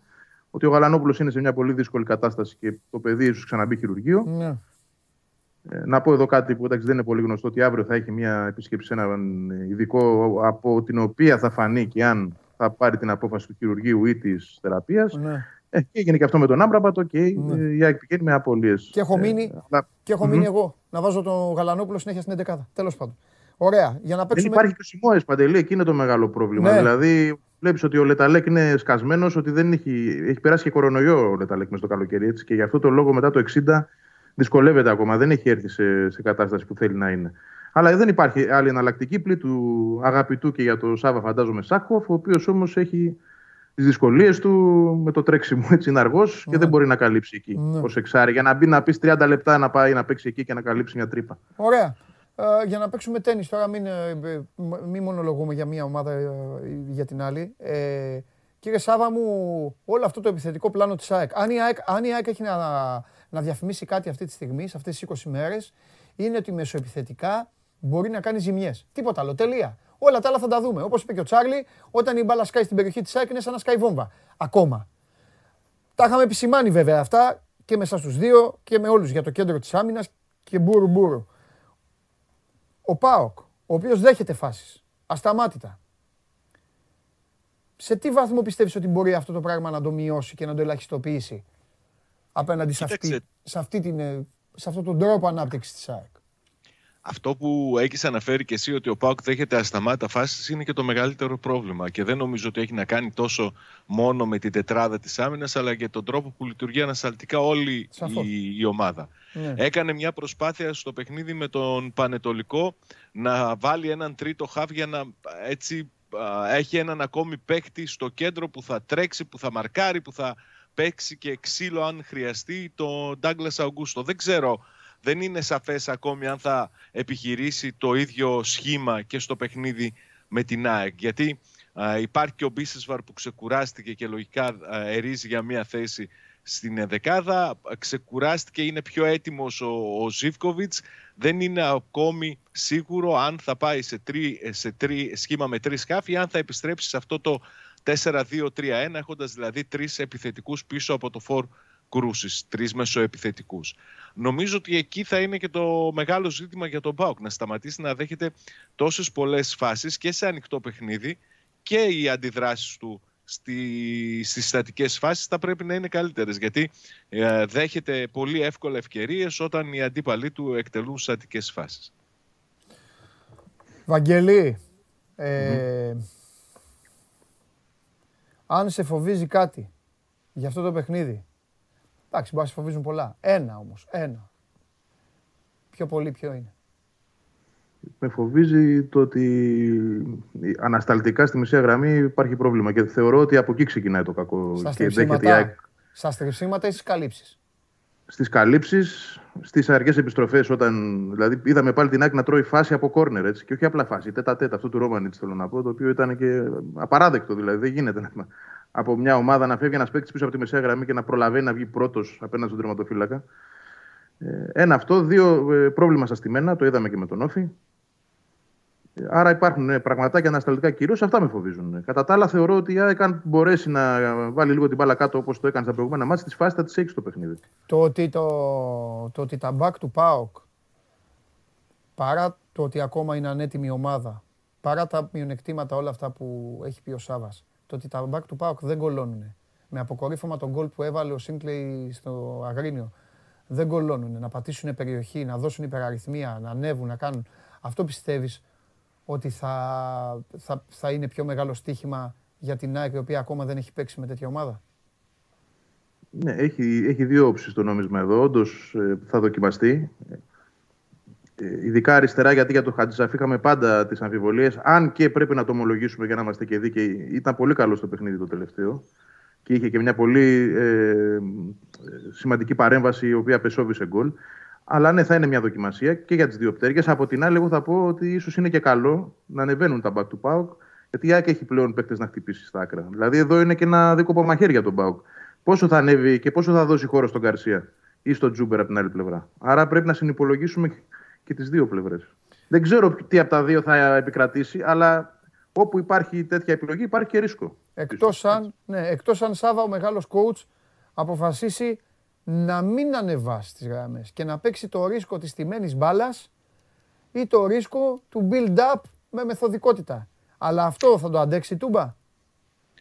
Κοίταξε, νομίζω ότι είναι το πιο πιθανό να μην ανεβάσει τόσο πολύ τις γραμμές. Αν και οι δύο, οι Βραζιλιάνοι, οι μπακ του είναι και οι δύο επιθετικογενείς. Δηλαδή είναι σαν να τους βάζει χαλινάρι. Και από τη μια πλευρά ο Σίτγκλεϊ και από την άλλη πλευρά ο Τέιλορ. Συμφωνώ εκατό τοις εκατό όμως, αφού θα, θα επιστρέψει ο Βιερίνια, αν δεν κάνει κανά, καμία έκπληξη και τον τοποθετήσει μπροστά από το Σίτγκλεϊ, που δεν το βλέπω και πάρα πολύ πιθανό, είναι να ξεκινήσει αυτός στα δεξιά. Εγώ νομίζω ότι το πιο έτσι α, μη ενθαρρυντικό, το πιο προβληματικό για τον ΠΑΟΚ, εκτός από αυτή την αδυναμία που δείχνει στην ανασταλτική του λειτουργία και σώζεται κατά κύριο λόγο από τον Πασχαλάκη, είναι ότι δεν έχει ένα πολύ χαρακτηριστικό στοιχείο που είχε στην πρώτη θητεία του Λουτσέσκου στην Τούμπα. Δεν έχει αυτή την κυριαρχία της μπάλας, αυτό το την καλή κυκλοφορία της μπάλας, το κυριαρχικό ποδόσφαιρο, να χτίζει τις επιθέσεις με μεθοδικότητα που είπες και εσύ από πίσω. Δεν το είδαμε αυτό ακόμη. Είναι νωρίς. Δεν είναι έτοιμη η ομάδα του να το παίξει. Ο ίδιος είπε ότι είναι πολύ μακριά ο ΠΑΟΚ από, το, από την ομάδα που θέλει να δημιουργήσει. Αλλά αν δεν έχεις α, την μπάλα στην κατοχή σου α, την, και με καλή κυκλοφορία, αν δυσκολεύεσαι ανασταλτικά, αναγκαστικά αυτό θα σε τραβήξει προς τα πίσω για να μπορείς να, να μην κινδυνεύσεις, να κινδυνεύσεις όσο μπορείς λιγότερο απέναντι σε μια επικίνδυνη ομάδα μεσοεπιθετικά όπως είναι η ΑΕΚ. Σαββά, μεσοεπιθετικά ποιος μπορεί να πιέσει περισσότερο, η ΑΕΚ ή ο ΠΑΟΚ αυτή τη στιγμή? Κοίταξε, ο ΠΑΟΚ δεν είναι από τις ομάδες που πιέζουν πάρα πολύ. Γι' αυτό ήταν και μια έτσι καλή εξέλιξη το γεγονός ότι ε, μπήκε ο Ντάγκλας Αουγκούστο στο παιχνίδι με τον Πανετολικό, γιατί ήταν ο παίκτης που πήγαινε μαζί με τον Άκπον τον επιθετικό στην πίεση όταν ξεκινούσαν από πίσω οι επιθέσεις του Πανετολικού. Αν δεν είναι ο Αουγκούστο εκεί μπροστά από τα δύο οχτάρια και είναι ο Μπίσεσβαρ, φυσικό είναι ότι η πίεση που ασκεί ο ΠΑΟΚ θα, θα μειωθεί και θα περιοριστεί στην πίεση που θα ασκήσουν οι, οι ακραίοι του. Τώρα ναι. Και ο Ζίβκοβιτς είναι πάντα συνεπής ανασταλτικά, Μίτριτσα μαρκάρει με τα μάτια. Εντάξει, ναι. Και πιέζει από μακριά. Για να σε βγάλω λοιπόν, δεν χρειαζόντουσαν όλα αυτά, η ΑΕΚ πιέζει περισσότερο μεσοεπιθετικά. Και αυτό είναι το πιο επικίνδυνο πράγμα που μπορεί να πάθει ο ΠΑΟΚ. Αν ο ΠΑΟΚ, αν πριν, ο ΠΑΟΚ ναι. χάσει μπάλες κοντά στην περιοχή του, θα είναι πάρα πολύ δύσκολο το βράδυ. Ε, απ' την άλλη δεν πιέζει, δεν πιέζει, έχεις δίκιο. Εδώ δεν πίεσε την, στο Γιβραλτάρ, τη Λίνκολν. Ε, δεν νομίζω ότι θα καθίσει να πιέσει. Να πιέσει την ΑΕΚ. Μπορεί, η, ΑΕΚ, η ΑΕΚ είναι επικίνδυνη να του βγάλει φάση και μια μεγάλη μπάλα. Τόσο απλά. Να βγει μια, μια μεγάλη μπάλα και να τρέξει ένας Λιβάι Γκαρσία, ένας Τζούμπερ. Θέλω να σε ρωτήσω κάτι άλλο τώρα. Πόσο καταδεικνύει τις κινήσεις των ομάδων, έστω έτσι όπως έγινε, ακόμα και η ΑΕΚ που τα έκανε με το ζόρι, επειδή αποκλείστηκε από τη Βελές. Πόσο καταδεικνύει τις κινήσεις των ομάδων λοιπόν, τις μεταγραφικές, όταν αυτή τη στιγμή υπάρχει ένα ΠΑΟΚ ΑΕΚ και ενώ μέχρι και κάποια στιγμή ένα παιχνίδι, εντάξει, τέτοιο όλα τα περιμένεις. Αλλά πάντα έχει ένα φαβορί και συνήθως είναι ο γηπεδούχος και συνήθως το έχει ζήσει. Λέγανε, εντάξει, θα είναι δύσκολο το βράδυ για την ΑΕΚ, ο ΠΑΟΚ και η Τούμπα θα μπει μέσα, η ομάδα θα κάνει. Πώς αισθάνονται στον ΠΑΟΚ που αυτή τη στιγμή αυτό δεν ισχύει? Και πολλοί κόσμος λέει, ίσως να το λένε και ΠΑΟΚτζίδες, ότι πω, πω, είναι πολύ επικίνδυνη η ΑΕΚ. Η ΑΕΚ είναι ικανή. Εδώ έχουμε βάλει ένα, έχουμε βάλει ένα δημοψήφισμα. Μπορείτε να, μπορούμε να δούμε αποτέλεσμα με τα παιδιά, μπορούμε ή δεν γίνεται? Να δω και πώς είναι. Το έχουμε. Ότι το έχουμε, το έχουμε. Έχουμε να το δούμε. Πείτε μου. Τι είναι αυτό, ρε? Α, σβήσατε το Σάββα. Δεν πειράζει, δεν πειράζει. Σβήσατε το Σάββα. Γιατί τον φάγατε τον Κακομοίρη το Σάββα? Σάββα μου, σε φάγανε για να δείξουν τον γκολ. Το, το πόλ, τον γκολ λέω. Ε, άντε, δείξτε το να, ε, να δούμε τι γίνεται. Πρέπει να το, το φτιάξουν τα παιδιά, επειδή εγώ το παρήγγυλα. Τι είναι. Λοιπόν, θέλω να σου πω, ε, θέλω να πω αυτό λοιπόν. Και δεν δε ρωτάω καθόλου το Βαγγέλη, γιατί είναι, είναι το, το θετικό. Είναι το θετικό της ΑΕΚ σε αυτή την ιστορία. Πώς φαντάζει λοιπόν αυτό το πράγμα? Πόσο καταδεικνύεται, πόσο, καταδει... πόσο, πόσο κάνουν μπαμ τόσο νωρίς λοιπόν οι μεταγραφές? Γιατί αυτό έχει ξεκινήσει από τις μεταγραφές. Γιατί η ΑΕΚ πήρε τον Τζούμπερ, η ΑΕΚ πήρε τον Γεύτιτς, η ΑΕΚ πήρε τον Αραούχο πίσω, η ΑΕΚ έχει τον Λιβάι Γκαρσία, η ΑΕΚ πήρε πολλούς παίκτες για να είναι μεσοπιθετικά έτσι. Άσχετα αν έπρεπε να φάει φάπα για να τους πάρει. Ε, έφαγε φάπα και τους πήρε. Κοίταξε, είναι δεδομένο ότι η ενίσχυση του ΠΑΟΚ δεν ήταν αυτή που έπρεπε. Ναι. Ότι θα έπρεπε να είναι μεγαλύτερη και σε θέση που φώναζε και ακόμη και ο προπονητής της ομάδας ότι υπάρχει έλλειψη, όπως ναι. αυτή του μεσοπιθετικού. Από την άλλη όμως δεν έχω αυτή την αίσθηση ναι. ότι τουλάχιστον από όσο αντιλαμβάνομαι ναι. και το, το κλίμα εδώ στη Θεσσαλονίκη ναι. ότι πολλοί θεωρούν ότι στο παιχνίδι το, της Κυριακής η ΑΕΚ είναι το φαβορί. Ε, καλά, τι να λένε οι άνθρωποι αυτοί. Εγώ σου λέω για τον κόσμο του ποδοσφαίρου, δεν μπορώ να το πούν. Αλλά... Δεν μπορούν να πούν αυτοί οι άνθρωποι, ε, ε, σε τι να σου πούν σε λίγο. Θέλω να σου πω ότι στο, στο ΠΑΟΚ πιστεύουν ότι α, αν είναι σοβαρή η ομάδα θα το πάρει το παιχνίδι. Και έτσι πρέπει να πιστεύουνε, μα έτσι είναι και το σωστό. Απ' την άλλη, απ' την άλλη ρε Βαγγέλη, πες μου κάτι. Με, με την εικόνα αυτή λίγο και με τη Λαμία, την ομάδα λίγο ταραγμένη από την ε, Κρήτη, από το μηδέν τρία έγινε τρία τρία, ε, μετά ένα μηδέν ε, ε, τη Λαμία, ο Μιλόγεβιτς. Μπορεί να τους βάλει εκατό μηδέν στο πλαίσιο ενός τέτοιου αγώνα ή, ή κινδυνεύει η ομάδα να ξεφύγει? Για όλο αυτό που περιγράψαμε, δηλαδή για το στυλ ότι έλα, καινούργια ομάδα είμαστε, δυνατοί είμαστε, άμα βρούμε τα μπόσικα μπροστά τους αλλάζουμε τα φώτα, αλλά εντάξει, θα πάει και στην Τούμπα, θα βρει έναν ΠΑΟΚ. Δεν πάει να παίξει τώρα με καμιά ομάδα ε, της πλάκας. Αυτό είναι ανησυχητικό. Κοίτα, κάθε παιχνίδι για την ΑΕΚ έχει και μια διαφορετική οπτική, είναι μια νέα δοκιμασία. Δηλαδή, και πριν από το παιχνίδι με τον Όφη, αν θυμάσαι, συζητούσαμε για το πώς θα ανταποκριθεί, γιατί ήταν το πρώτο εκτός έδρας μάτς, σε μια δύσκολη έδρα, μπλα μπλα μπλα. Για εβδομήντα λεπτά ήταν η ΑΕΚ που θέλω να πω ότι από τα όνειρα του κάθε ΑΕΚ μετά από τόσα χρόνια που η ομάδα δεν βλεπόταν. Ήταν ό,τι καλύτερο μπορούσε να εμφανιστεί. Για τριάντα λεπτά, για είκοσι συγγνώμη, λεπτά, είδαμε ό,τι είδαμε, αλλά αυτά έχουν, είχαν και εξήγηση. Ομοίως λοιπόν και με τον ΠΑΟΚ, γιατί δεν ζητάμε και από την ΑΕΚ να κάνει τώρα κάτι απλό, Παντελή. Έχει να κερδίσει εκεί σε αγώνα πρωταθλήματος από το δύο χιλιάδες δέκα η ΑΕΚ. Εξαιρώ τα play-off, έχει κάνει δύο νίκες στα play-off. Μιλάω για κανονική διάρκεια πρωταθλήματος, από το δέκα δεν έχει κερδίσει. Έπαιζε ο Μπλάνκο δηλαδή, για να καταλάβεις, ήταν και ο σκόρερ. Ε, άρα λοιπόν τη ζητάμε κάτι το οποίο δεν είναι τόσο απλό από μια νέα ομάδα που δοκιμάζεται όντως σε μια νέα κατάσταση και από έναν προπονητή, εγώ θα πω επίσης, που και ο ίδιος δοκιμάζεται σε αυτή την κατάσταση, δεν έχει ξαναπαίξει ντέρμπι. Ο Μιλόγεβιτς στον Πανιόνι ήταν προπονητής. Έχει παίξει ντέρμπι ως παίκτης του Παναθηναϊκού πριν τριάντα χρόνια. είκοσι πέντε πόσα ήταν, δεν ξέρω εγώ. Άρα, ναι, όλοι τους δοκιμάζονται και όντως ο προπονητής θέλει να βρει την ισορροπία. Είναι, τα πάντα είναι ανησυχητικά και τα πάντα δεν είναι ταυτόχρονα. Άξι, ε, ο ίδιος πάντως, ο ίδιος πάντως μίλησε μέσα στα αποδυτήρια και είπε ότι ε, εντάξει, πετάξτε το άγχος από το κεφάλι σας. Πάμε να παίξουμε ποδόσφαιρο. Όταν το λέω προπονητής αυτό, θεωρώ ότι πιστεύει πολύ στους παίκτες. Mm-hmm. Και βλέπει ότι αν όντως παίξουν απελευθερωμένα και δεν είναι τόσο μαγκωμένοι και τόσο φοβικοί σε κάποιες περιπτώσεις, θα αποδώσουν και καλύτερα. Ωραία, φανταστικά. Λοιπόν, ξεκινάμε. Πάμε λοιπόν. Πρώτα με το, πρώτα με το Βαγγέλη. Στάνκοβιτς. Ναι. Έτσι. Μισελέν Χατζησαφή. Δεν αλλάζει άμυνα. Ναι. Μισελέν Χατζησαφή, Βράνιε Τζαβέλας. Αυτό δεν, δεν ξεκουμπώνει. Όπως επίσης και δύο μπροστά τους. Σιμάνσκι, Λεταλέκ. Δεν υπάρχει άλλη λύση. Καλά, ο Σάκοφ, αλλά δεν νομίζω. Ναι, ναι, ναι. Ναι, ο Σάκοφ για να μπει αλλαγή. Okay. Και τώρα, αν πάμε στο τέσσερα δύο τρία ένα, ε, τότε σίγουρα αριστερά ο Τσούμπερ, δεξιά Λιβάι, ο Γκαρσία στην κορυφή, ο Αραούχο και πίσω τους ένας εκ των Γεύτιτς, η Μάνταλου. Okay. Αλλά εγώ θα αφήσω ένα παράθυρο ανοιχτό. Γιατί το λέω αυτό, διότι ο... φάνηκε ότι ο Τσούμπερ λειτουργεί καλύτερα εσωτερικός και όχι να τον πετάξεις έξω αριστερά.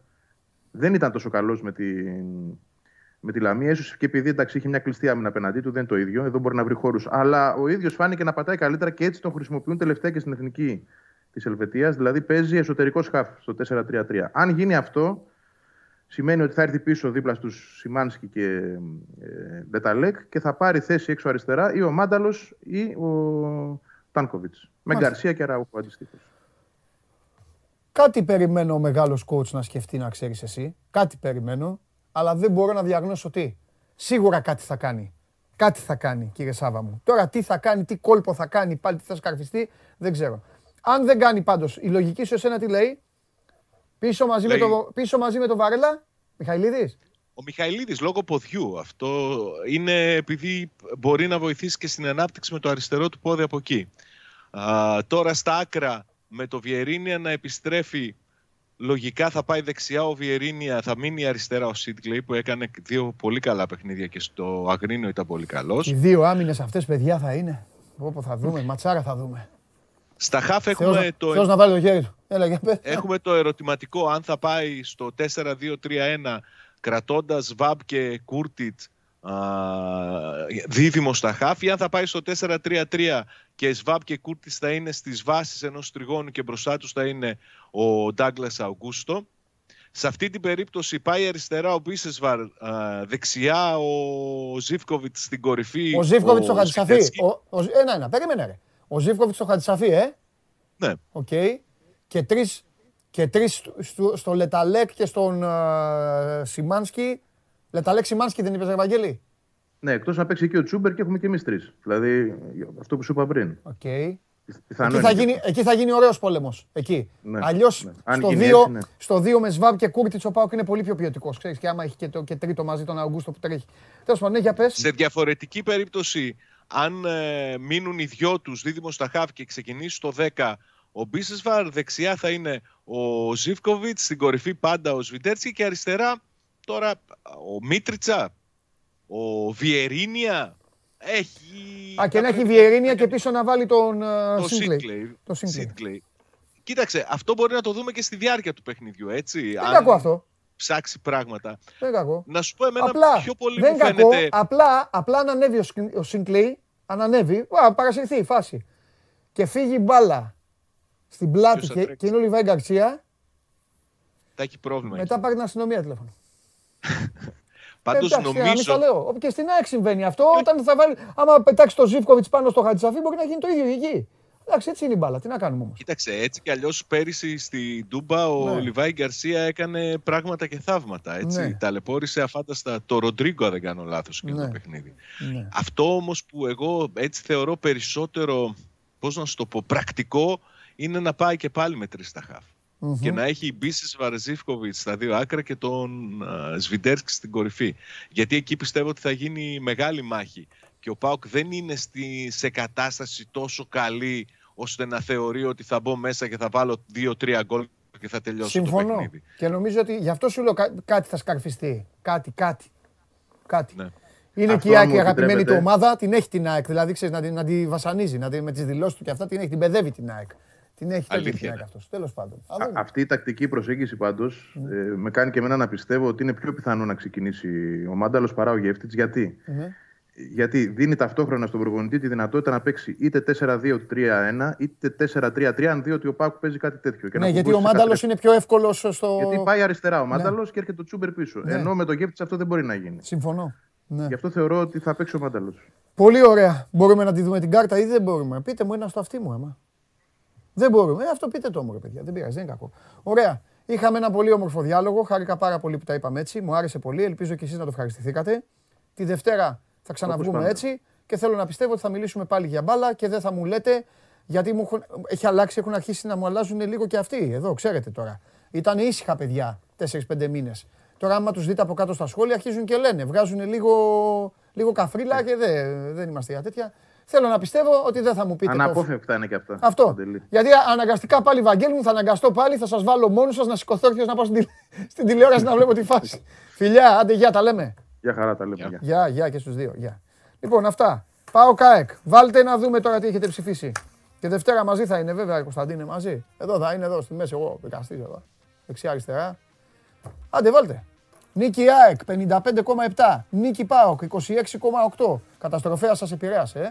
Ισοπαλία δεκαεπτά κόμμα τέσσερα. Για να δούμε, συνεχίζεται λοιπόν η ΑΕΚ να είναι το φαβορί για τους τηλεθεατές και τις τηλεθεάτρες εδώ του Show Must Go On uh, Live.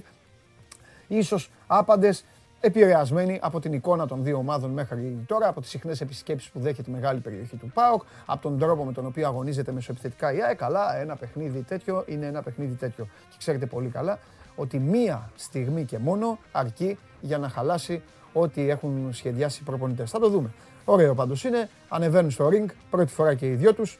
να ρίξουν τις πρώτες ψηλές, οπότε να δούμε ποιος θα τις φάει, ποιος θα βγει αλόβητος ή αν θα τις φάνε και οι δύο ή αν δεν ακουμπήσει ένας τον άλλον.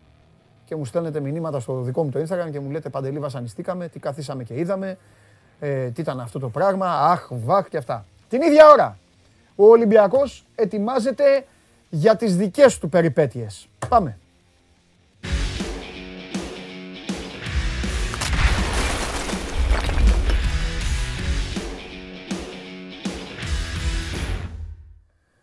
Αυτό το κελί, αυτό το κελί, αυτά τα δέντρα. Πρέπει να, πρέπει να βάλουμε και ένα πουλάκι εκεί απ' έξω να κάθεται. Έστω να βρούμε ένα ψεύτικο. Τι κοιτάς, όμορφος είσαι, ωραίος είσαι, τι κοιτάς. Προς το παρόν κάνεις και έχουμε, βάλει, έχουμε βάλει ένα σάκο. Α, εκεί, μπράβο, καλά κάνετε, καλά κάνετε. Σε περιμένω. Πώς είσαι? Θα έρθω όταν είσαι, όταν είσαι καλά, θα έρθω. Εγώ, καλά είμαι. Λοιπόν, πώς είσαι? Εντάξει. Λοιπόν, πάμε. Ε, σου άρεσε που τους έβγαλα μαζί? Πολύ. Μπράβο, γιατί την άλλη, Παρασκευή, την άλλη Παρασκευή θα είσαι εσύ με το γουλί. Γι' αυτό το λέω, να είσαι, να είσαι έτοιμος. Αντέχω. Έτσι, μπράβο. Ε, τι έχουμε τώρα, Σταύρο μου, τι θες να πούμε, να πούμε για ξεχωριστά, να πούμε για Τρίπολη, ε? Μην πάμε παραπέρα. Λέω να αφήσουμε στο τέλος την Τρίπολη, εγώ να πούμε κάνα δυο άλλα θεματάκια που ενδιαφέρουν. Ό,τι γουστάρεις, όρμα. Να φύγουμε λίγο από, το, από τα αγωνιστικά. Ναι. Ε, λοιπόν, καταρχήν να πούμε για το δύο τρία πραγματάκια για τον Γκάρι Ροντρίγκες. Το τελευταίο μεταγραφικό απόκτημα του Ολυμπιακού. Ναι. Έναν παίκτη που ήρθε για να κάνει τη διαφορά στα άκρα της επίθεσης. Mm-hmm. Έναν παίκτη που, όπως διάβασαν οι φίλοι, μου, οι φίλοι μας στο Σπόρ είκοσι τέσσερα, είχε έρθει από το ξεκίνημα της εβδομάδας που στο τέλος της ήρθε η ανακοίνωσή του. Αυτό που πρέπει να πούμε ως νεότερη πληροφορία είναι ότι ο Γκάρι Ροντρίγκες θα χρειαστεί, Παντελή, τουλάχιστον δέκα με δεκαπέντε μέρες ακόμη προκειμένου να μπει σε αγωνιστικούς ρυθμούς. Πιθανότατα δηλαδή δεν θα είναι στη διάθεση του προπονητή. Όχι για τον αγώνα της Κυριακής με τον mm. ε, Αστέρα. Πιθανότατα δεν θα είναι στο πλάνο ή θα, είναι πολύ δύσκολο να είναι στο πλάνο ακόμα και για τον ντέρμπι της επόμενης αγωνιστικής με τον ε, Παναθηναϊκό, έστω ως εναλλακτική επιλογή, έστω για επιλογή από τον πάγκο. Μάλιστα. Και γιατί συμβαίνει αυτό? Ε, δεν έχει να κάνει τόσο με, τη, με τον ε, ρυθμό του ποδοσφαιριστή ή με τη φυσική του κατάσταση. Έχει να κάνει με το γεγονός ότι ερχόμενος στην Ελλάδα χρειάστηκε να μείνει μερικές ημέρες στη, στην καραντίνα προκειμένου να τηρήσουν οι άνθρωποι του Ολυμπιακού όλα τα υγειονομικά πρωτόκολλα, καθώς ο συγκεκριμένος ποδοσφαιριστής είχε πάει να λύσει το συμβολαιό του, πήγε στην Πορτογαλία, ξαναγύρισε στην ε, Σαουδική Αραβία και όλα αυτά.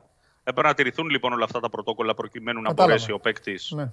και να παρουσιαστεί και να ξεκινήσει προπονήσεις. Αυτό τον κράτησε πίσω για περίπου μια εβδομάδα. Πράγμα το οποίο σημαίνει ότι αυτή την εβδομάδα θα τη χρειαστεί μπροστά του προκειμένου να μπορέσει να μπει στον αγωνιστικό ρυθμό του Ολυμπιακού. Ωστόσο, η πρώτη εικόνα είναι ότι είναι πολύ ορεξάτος, πολύ ε, ανυπόμονος mm-hmm. και κάνει ό,τι μπορεί, εν πάση περιπτώσει, ε, για να τεθεί στη διάθεση του προπονητή ε, μία ώρα αρχίτερα. Αυτός σε ό,τι αφορά τον Γκάρι. Ε, ένα άλλο θέμα που θα μπορούσαμε έτσι να ασχοληθούμε έχει να κάνει με, τον, με, το, με τη γνωστή ιστορία που μας απασχόλησε πολύ και τις τελευταίες ημέρες του Αυγούστου. Έχει να κάνει με τον ε, Μανολά, έχει να κάνει και με τον ε, Σεμέδο. Ε, πληθαίνουν πάλι στην Ιταλία τα σενάρια που λένε ότι υπάρχουν σύννεφα σχέσεις του Μανολά με την Νεάπολη. Επειδή δεν παίζει. Ναι. Οι δικές μας πληροφορίες λένε ότι, ε, πώς να το πω, είναι λίγο αντίπεινα αυτά που γίνονται τώρα από τη διοίκηση της ε, Νάπολης στο Μανουλά και από τον ε, προπονητή, ε, γιατί είχε εκφράσει ευθέως την άποψη και είχε πιέσει το καλοκαίρι να γίνει μεταγραφή του στον, στον Ολυμπιακό. Okay. Ε, ωστόσο, αναγκαστικά, χθες ο, ο Σπαλέτη τον έβαλε, έστω και χωρίς να είναι στην αρχική εντεκάδα, τον χρειάστηκε γιατί ο Ραχμάνι αντιμετώπισε ένα πρόβλημα τραυματισμού στο τελευταίο μάτς. Σε μια Νάπολη που πηγαίνει πολύ καλά και είναι πρωτοπόρος στο καμπιονάτο. Mm-hmm. Ε, το λέω αυτό γιατί σε συνδυασμό με την ιστορία του Σεμέδο, ο οποίος ε, λόγω του θέματος που προέκυψε με τις καταγγελίες δεν ολοκληρώθηκε η μεταγραφή τους στην ε, Πόρτο, με ανθρώπους να επιμένουν ότι αν είχε γίνει αυτό το συμφωνημένο, όπως λένε οι Πορτογάλοι, deal με την ε, Πόρτο για το Σεμέδο, mm-hmm. και μιλάμε για απευθείας πώληση του Σεμέδο και δανεισμό μουσιών, mm-hmm.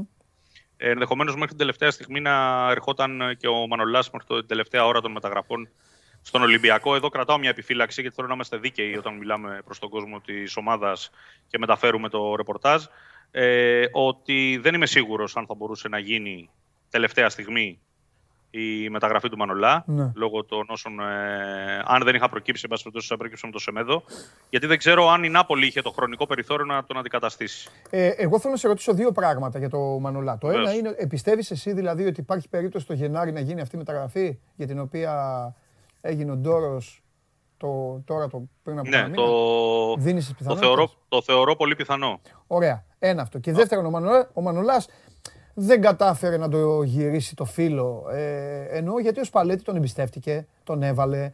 Ο Μανολάς έπαιξε στους οπαδούς, φώναζε, έκανε. Του το είχαν, πιστεύεις δηλαδή ότι το είχαν κρατημένο στη διοίκηση. Ε, ναι. Και του είπαν του Σπαλέτη, και επηρέασαν και το Σπαλέτη. Του είπαν δηλαδή δεν μας νοιάζει τι είπες. Γιατί ο Σπαλέτη είπε ότι εγώ τον θέλω και του το είχε πει του Μανολά. Ο Σπαλέτη τον είχε πάρει τηλέφωνο το Μανολά ναι. και του είχε πει: εγώ ξέρω τι έγινε. Ναι.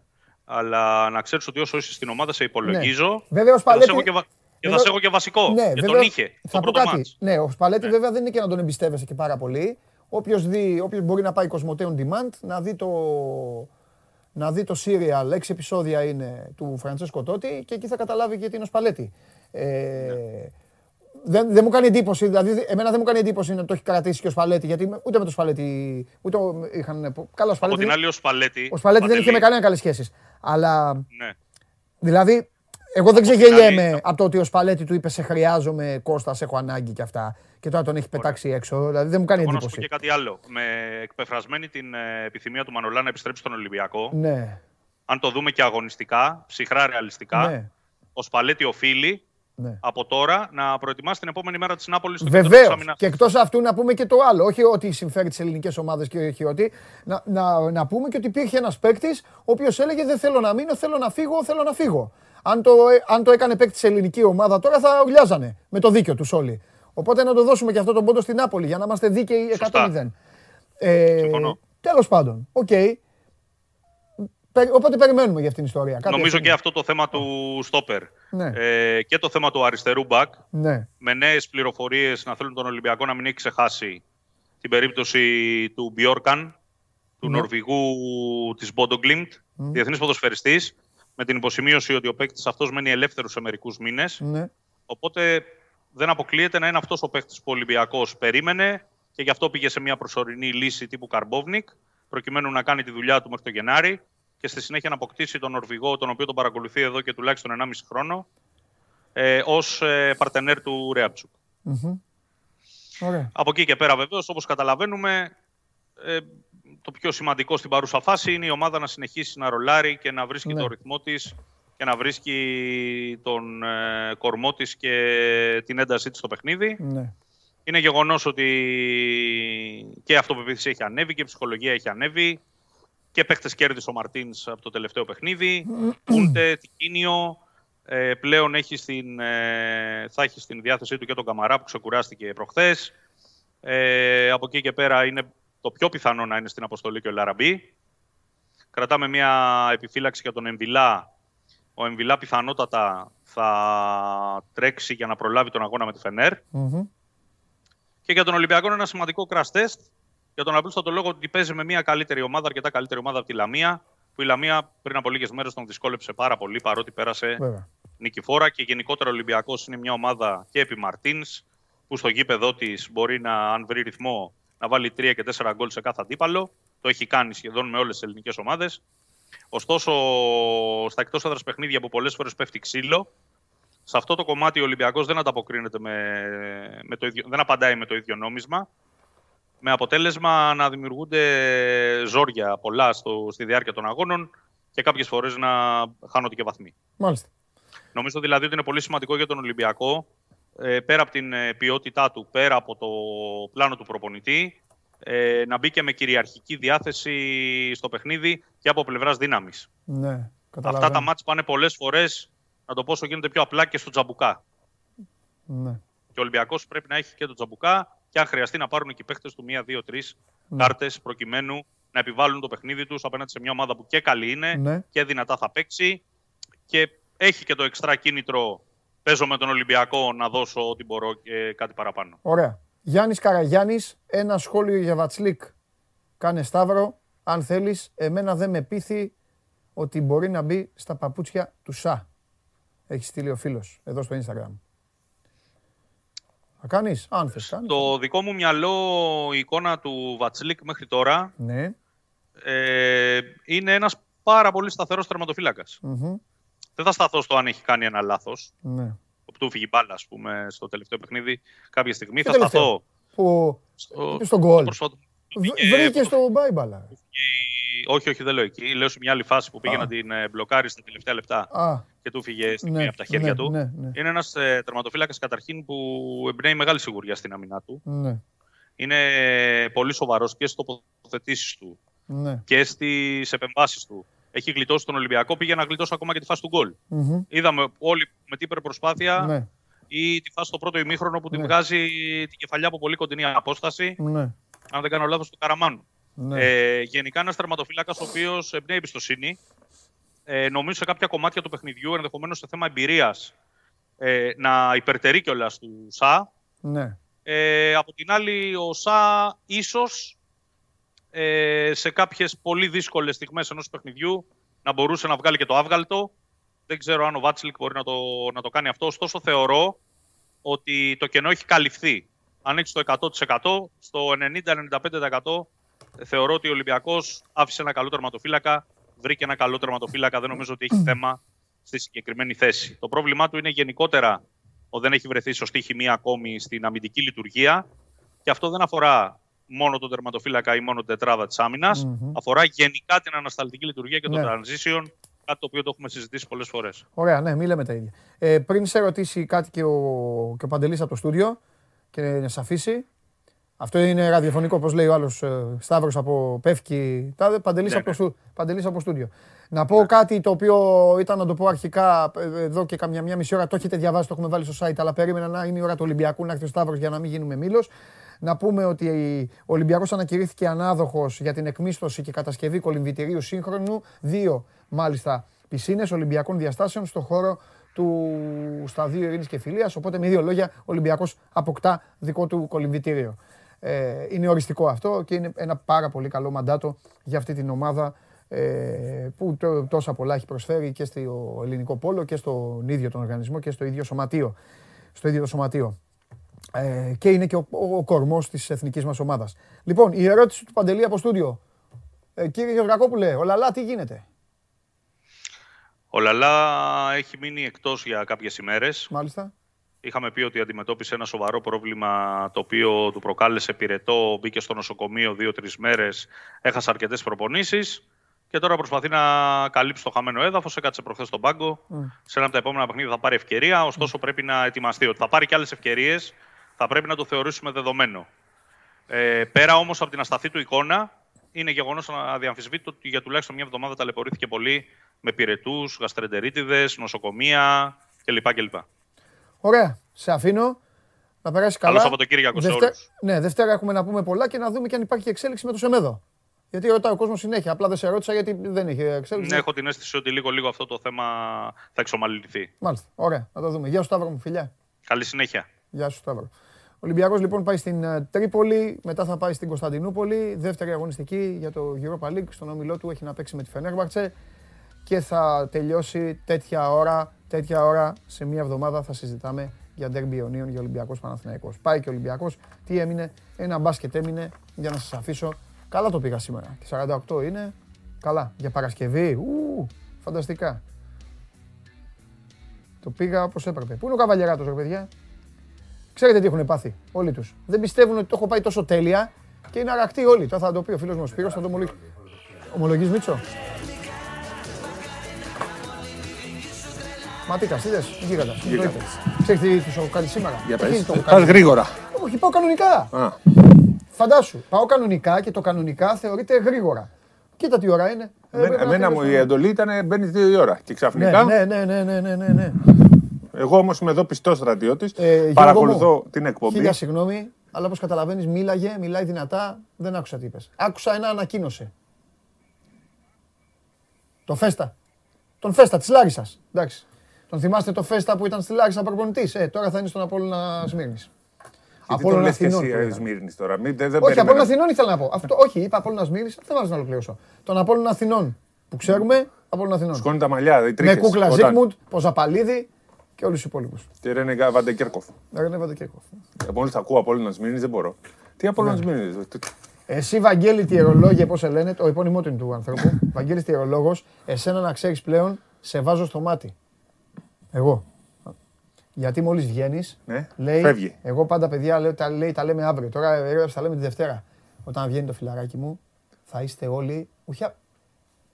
Όρθιοι κιόλας θα παρακολουθείτε. Ένας φεύγει, δέκα μπαίνουν. Ε, τα λέει ένας φεύγει, αγόρι μου. Άσε μας με τις μπουνιές. Έλα, έλα κάνουμε και τέτοια, κάνουμε και λοιπά, όπως κάνουν. Έλα, δεν θα σηκωθείς. Άρα κάνουμε και τέτοια. Λοιπόν, για πες. Τι έχω. Δεν έχω, δεν έχουμε πολλά. Σε καλή κατάσταση. Δεν πειράζει, αλλά κάθε μέρα μου έχουν πει να το δείχνω. Τι είναι αυτός σας σώζοντας. Καλά δεν ξέρει κάτι. Μα χαλάει, μα το χάλασε. Τι να προλάβει, του ζήτησα κάτι. Λοιπόν, πάμε. Εδώ δεν μου λέγανε ότι δεν μπορούν να βάλουν το πόλ. Άσε τους εχθείας, πέντε λεπτά τους εγκομίαζα. Είπα, διευθύνω την πιο δυνατή ομάδα που υπάρχει και τέτοια. Είναι. Είναι. Δεν είναι αγαθέλεια. Κάνουν απίστευτα. Καλά αυτό που έγινε το Σάββατο, το προηγούμενο. Πρέπει να τους... Και έμαθα γιατί δεν ήμουν σε ένα mail του Βλαχόπουλος, είχε τέτοιο, αλλά με έβαλε ο Μίχαλος. Έμαθα ότι είχατε και αμφιβολίες. Τι θα γίνει, μπορούμε να το κάνουμε, ένα άλλο που θα κάνουμε, ένα αυτό θα κάνουμε, να το κάνουμε. Δεν έχω απαντήσει καν. Είναι δυνατόν. Δεν το ξέρω αυτό. Αφού έγραψες, αφού απάντησες. Αυτό διάβασα όλα. Α, ναι, ναι. Και τι απάντησα. Απάντησε. Τι απάντησες. Τι απάντησα. Λέει τι απάντησα. Θέλετε να σου πω τι απάντησα. Να δείτε η κότα. Ε, να δείτε. Εγώ και η κότα. Λέει, μιλήσαμε με τον Παντελή Διαμαντόπουλο και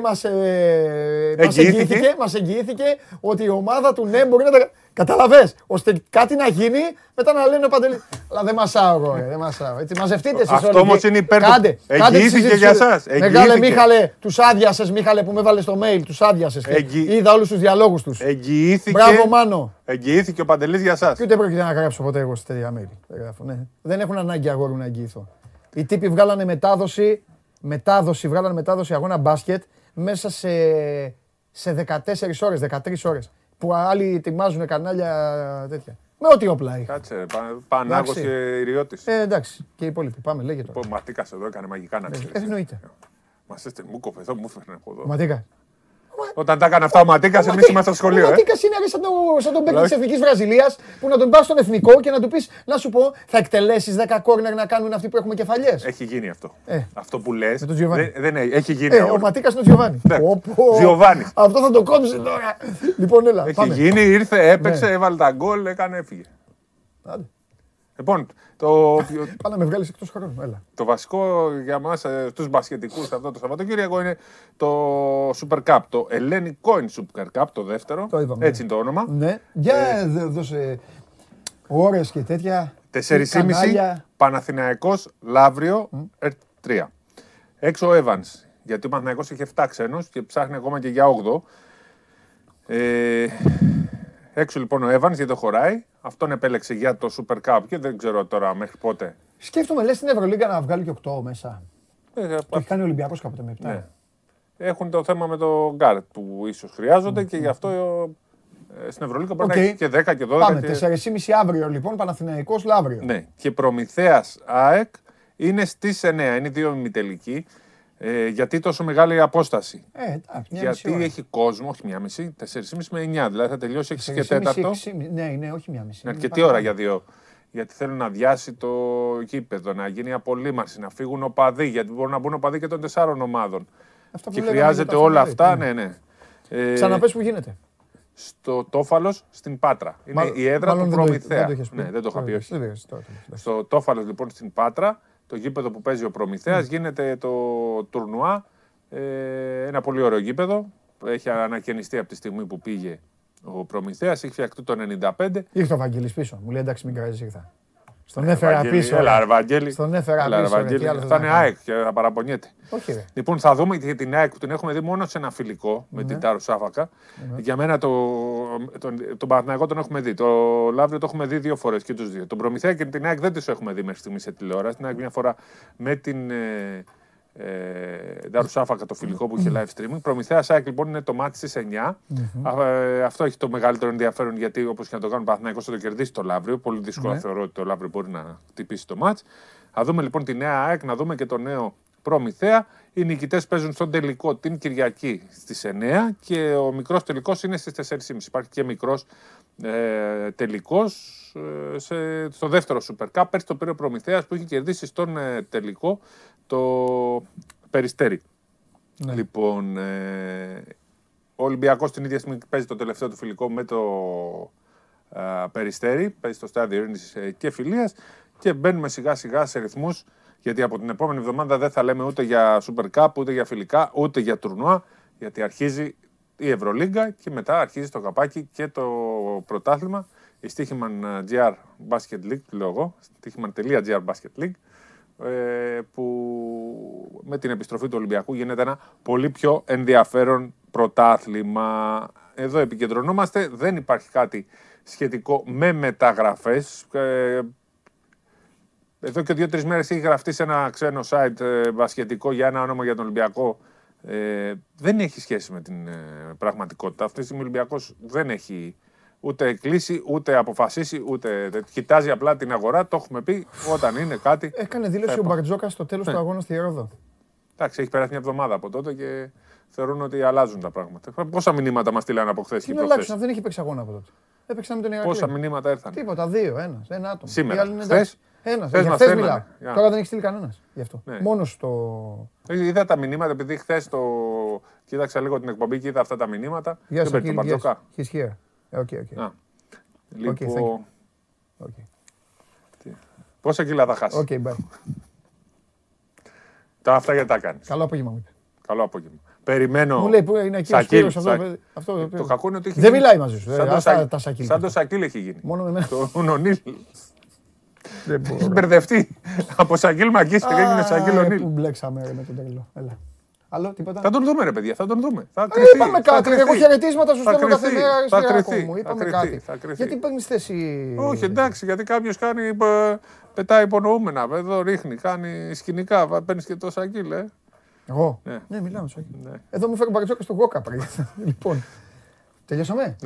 Δεν υπάρχει αυτό. Ναι, σήμερα αποφάσισα, όπως είδες, τις δύο τελευταίες μέρες αποφάσισα να είμαι σοβαρός και να μην, ε, πώς το λένε. Τους ψαρώνεις κιόλας, ναι, γιατί, ναι, γιατί το, τα θέλουν αυτά. Άσε που ας λένε ότι κάνουμε και κόλπα και ότι δήθεν τα οργανώνουμε από πριν και αυτό δεν μ' αρέσει. Αυτό ήταν κατάπτυστο. Αλλά δε, το βαλάνε τρεις-τέσσερις. Για το τηλεφώνημα, λες ποιος, τέλος πάντων. Όπα, για τους διαιτητές δεν θα πεις τίποτα τους φίλους μου. Κάτι, θες να πω ποιοι είναι. Να στείλω τίποτα χαιρετίσματα. Όχι, κάτσε τώρα, άκουσα. Ναι. Θα τους δούμε, θα τους κρίνουμε και θα τους σχολιάσουμε. Θα δούμε, βέβαια, θα έχουμε δούμε, τώρα... λέει. Ε, εννοείται. Εντάξει. Έχω, ε, ε, με, για και δεν έχω να σας πω, έτσι λέω δύο-τρία ονόματα που βλέπω να υπάρχουν, αλλά να τα πούμε... Υποψήφοι. Υποψήφοι που θεωρώ ότι έχουν προκριθεί κιόλας. Περίμενε. Αλλά η δεν γεδ, έχω τη σίγουρα τη νέα ΚΕΔ, έχω κάποια γεδ, ονόματα. Την ΚΕΔ τελικά... ΚΕΔ, ΚΕΔ. Περίμενε, ε. Θα την πάρει ένας άνθρωπος. Ο ένας και οι συνεργάτες του. Ναι. Είχες έρθει και πει ονόματα εδώ. Ποιος είχες πει, πει τον Κουκουλεκίδη, είχες πει τον Μουζάκη. Ε, ε, Α, το θυμάσαι. Κουκουλεκίδη είχες πει. Όχι, δεν είχες πει Κουκουλεκίδη. Κάτσε να θυμηθώ τώρα ποιος. Είχες πει τον Μουζάκη. Ναι. Είχες πει πρώτον από όλους τον Χριστοδούλου. Ναι. Αυτός σαν ο αρχή. Α, θα είναι αρχή, τελικά ναι, ναι. ο Χριστός. Ωραία. Πληροφορίες σαν αυτά. Τα ανακοινώσει την Τρίτη ο Λιόλιος όλα αυτά. Έχεις συνέντευξη τύπου στο Ολυμπιακό Στάδιο. Μουζάκης. Ναι, ναι. Θα είναι, πιστεύω, ο Μπίτης. Ναι. Θα είναι. Ναι. Ε... Χριστοδούλου, Μουζάκης, Μπίτης. Αυτό είναι άλλο τρόπο, πώς προηγούμενοι. Ε, δεν ξέρουμε. Θα έχουν ένα διαφορετικό τρόπο λειτουργία. Κάτσε μου το μήνυμα για να μάλλον για, απλά, για να συμπληρώσουν. Θα αλλάξουν απλά τα ρούχα τους δηλαδή. Όχι, όχι. Θα είναι διαφορετικά. Α. Α. Σχοινάς. Ο Τόμι. Ναι. ναι, μάλιστα. Άλλος τίποτα σε. Τίποτα, Κώστας Κορομιλάς, Σιμεωνίδηδες αυτοί, Ζαβλανοί, τίποτα. Άνα, τίποτα. Ε. Ναι. Άνα.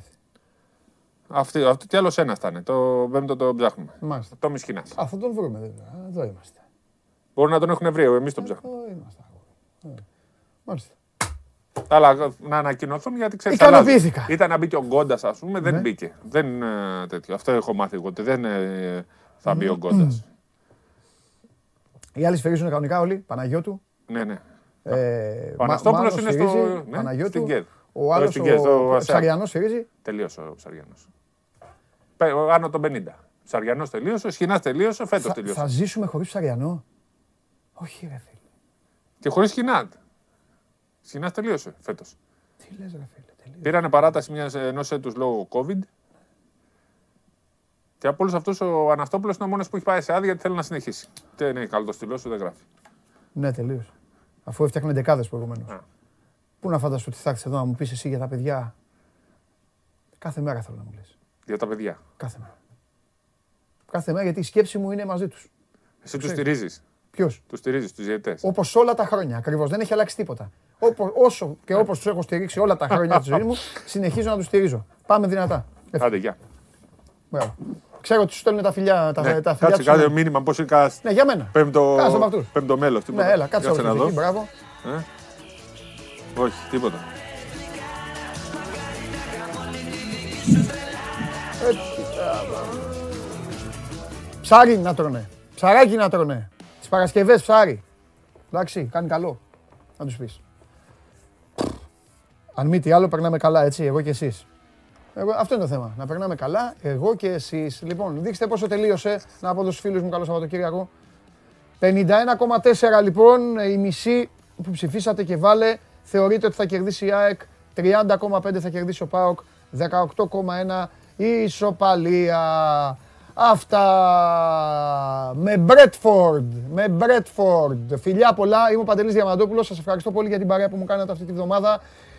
Game night στις οκτώ η ώρα την uh, Κυριακή και για κάμια ώρα μετά το τέλος του αγώνα του ΠΑΟΚ με την ΑΕΚ. Μείνετε στο Σπόρ είκοσι τέσσερα. Σας ε, ετοιμάζουμε πολλές εκπλήξεις και από τη Δευτέρα. Δευτέρα δώδεκα το μεσημέρι εδώ, Show Must Go Live και μετά άλλη μια υπέροχη εβδομάδα με live εδώ η ομάδα σας ετοιμάζει πράγματα με Champions League. Με ποιον παίζουμε coach? Με ποιον παίζουμε? Με ποιον παίζουμε? Με την Πόρτο. Η Πόρτο παίζει, η Πόρτο παίζει με την Μίλαν. Uh, Με ποιον έπαιξε η Πόρτο την προηγούμενη, ε, με ποιον παίζουμε ρε, κόλλησα, με ποιον είναι ο Όμιλος, Πόρτο Μίλαν και δύσκολο, έλα γράφτε μου ένας. Ε, ο άλλος λέει δεν κάνει γκέλα η Μπρέτφορντ, αν να χαθείς. Πόρτο Μίλαν, κόλλησα, κόλλησα με τον Όμιλο. Και ο άλλος απ' έξω δεν δε μου, δε, δε μου λέει. Να ψάξει ρε τον όμιλο της Λίβερπουλ του Champions League, μωρέ, το πιο Ατλέτικο, μπράβο. Αχ, Τσόλος Σιμεών, ευτυχώς που έχω τους uh, τηλεθεατές εδώ. Αχ, Τσόλος Σιμεώνε, έρχεται η εβδομάδα μας. Φιλιά πολλά, τα λέμε.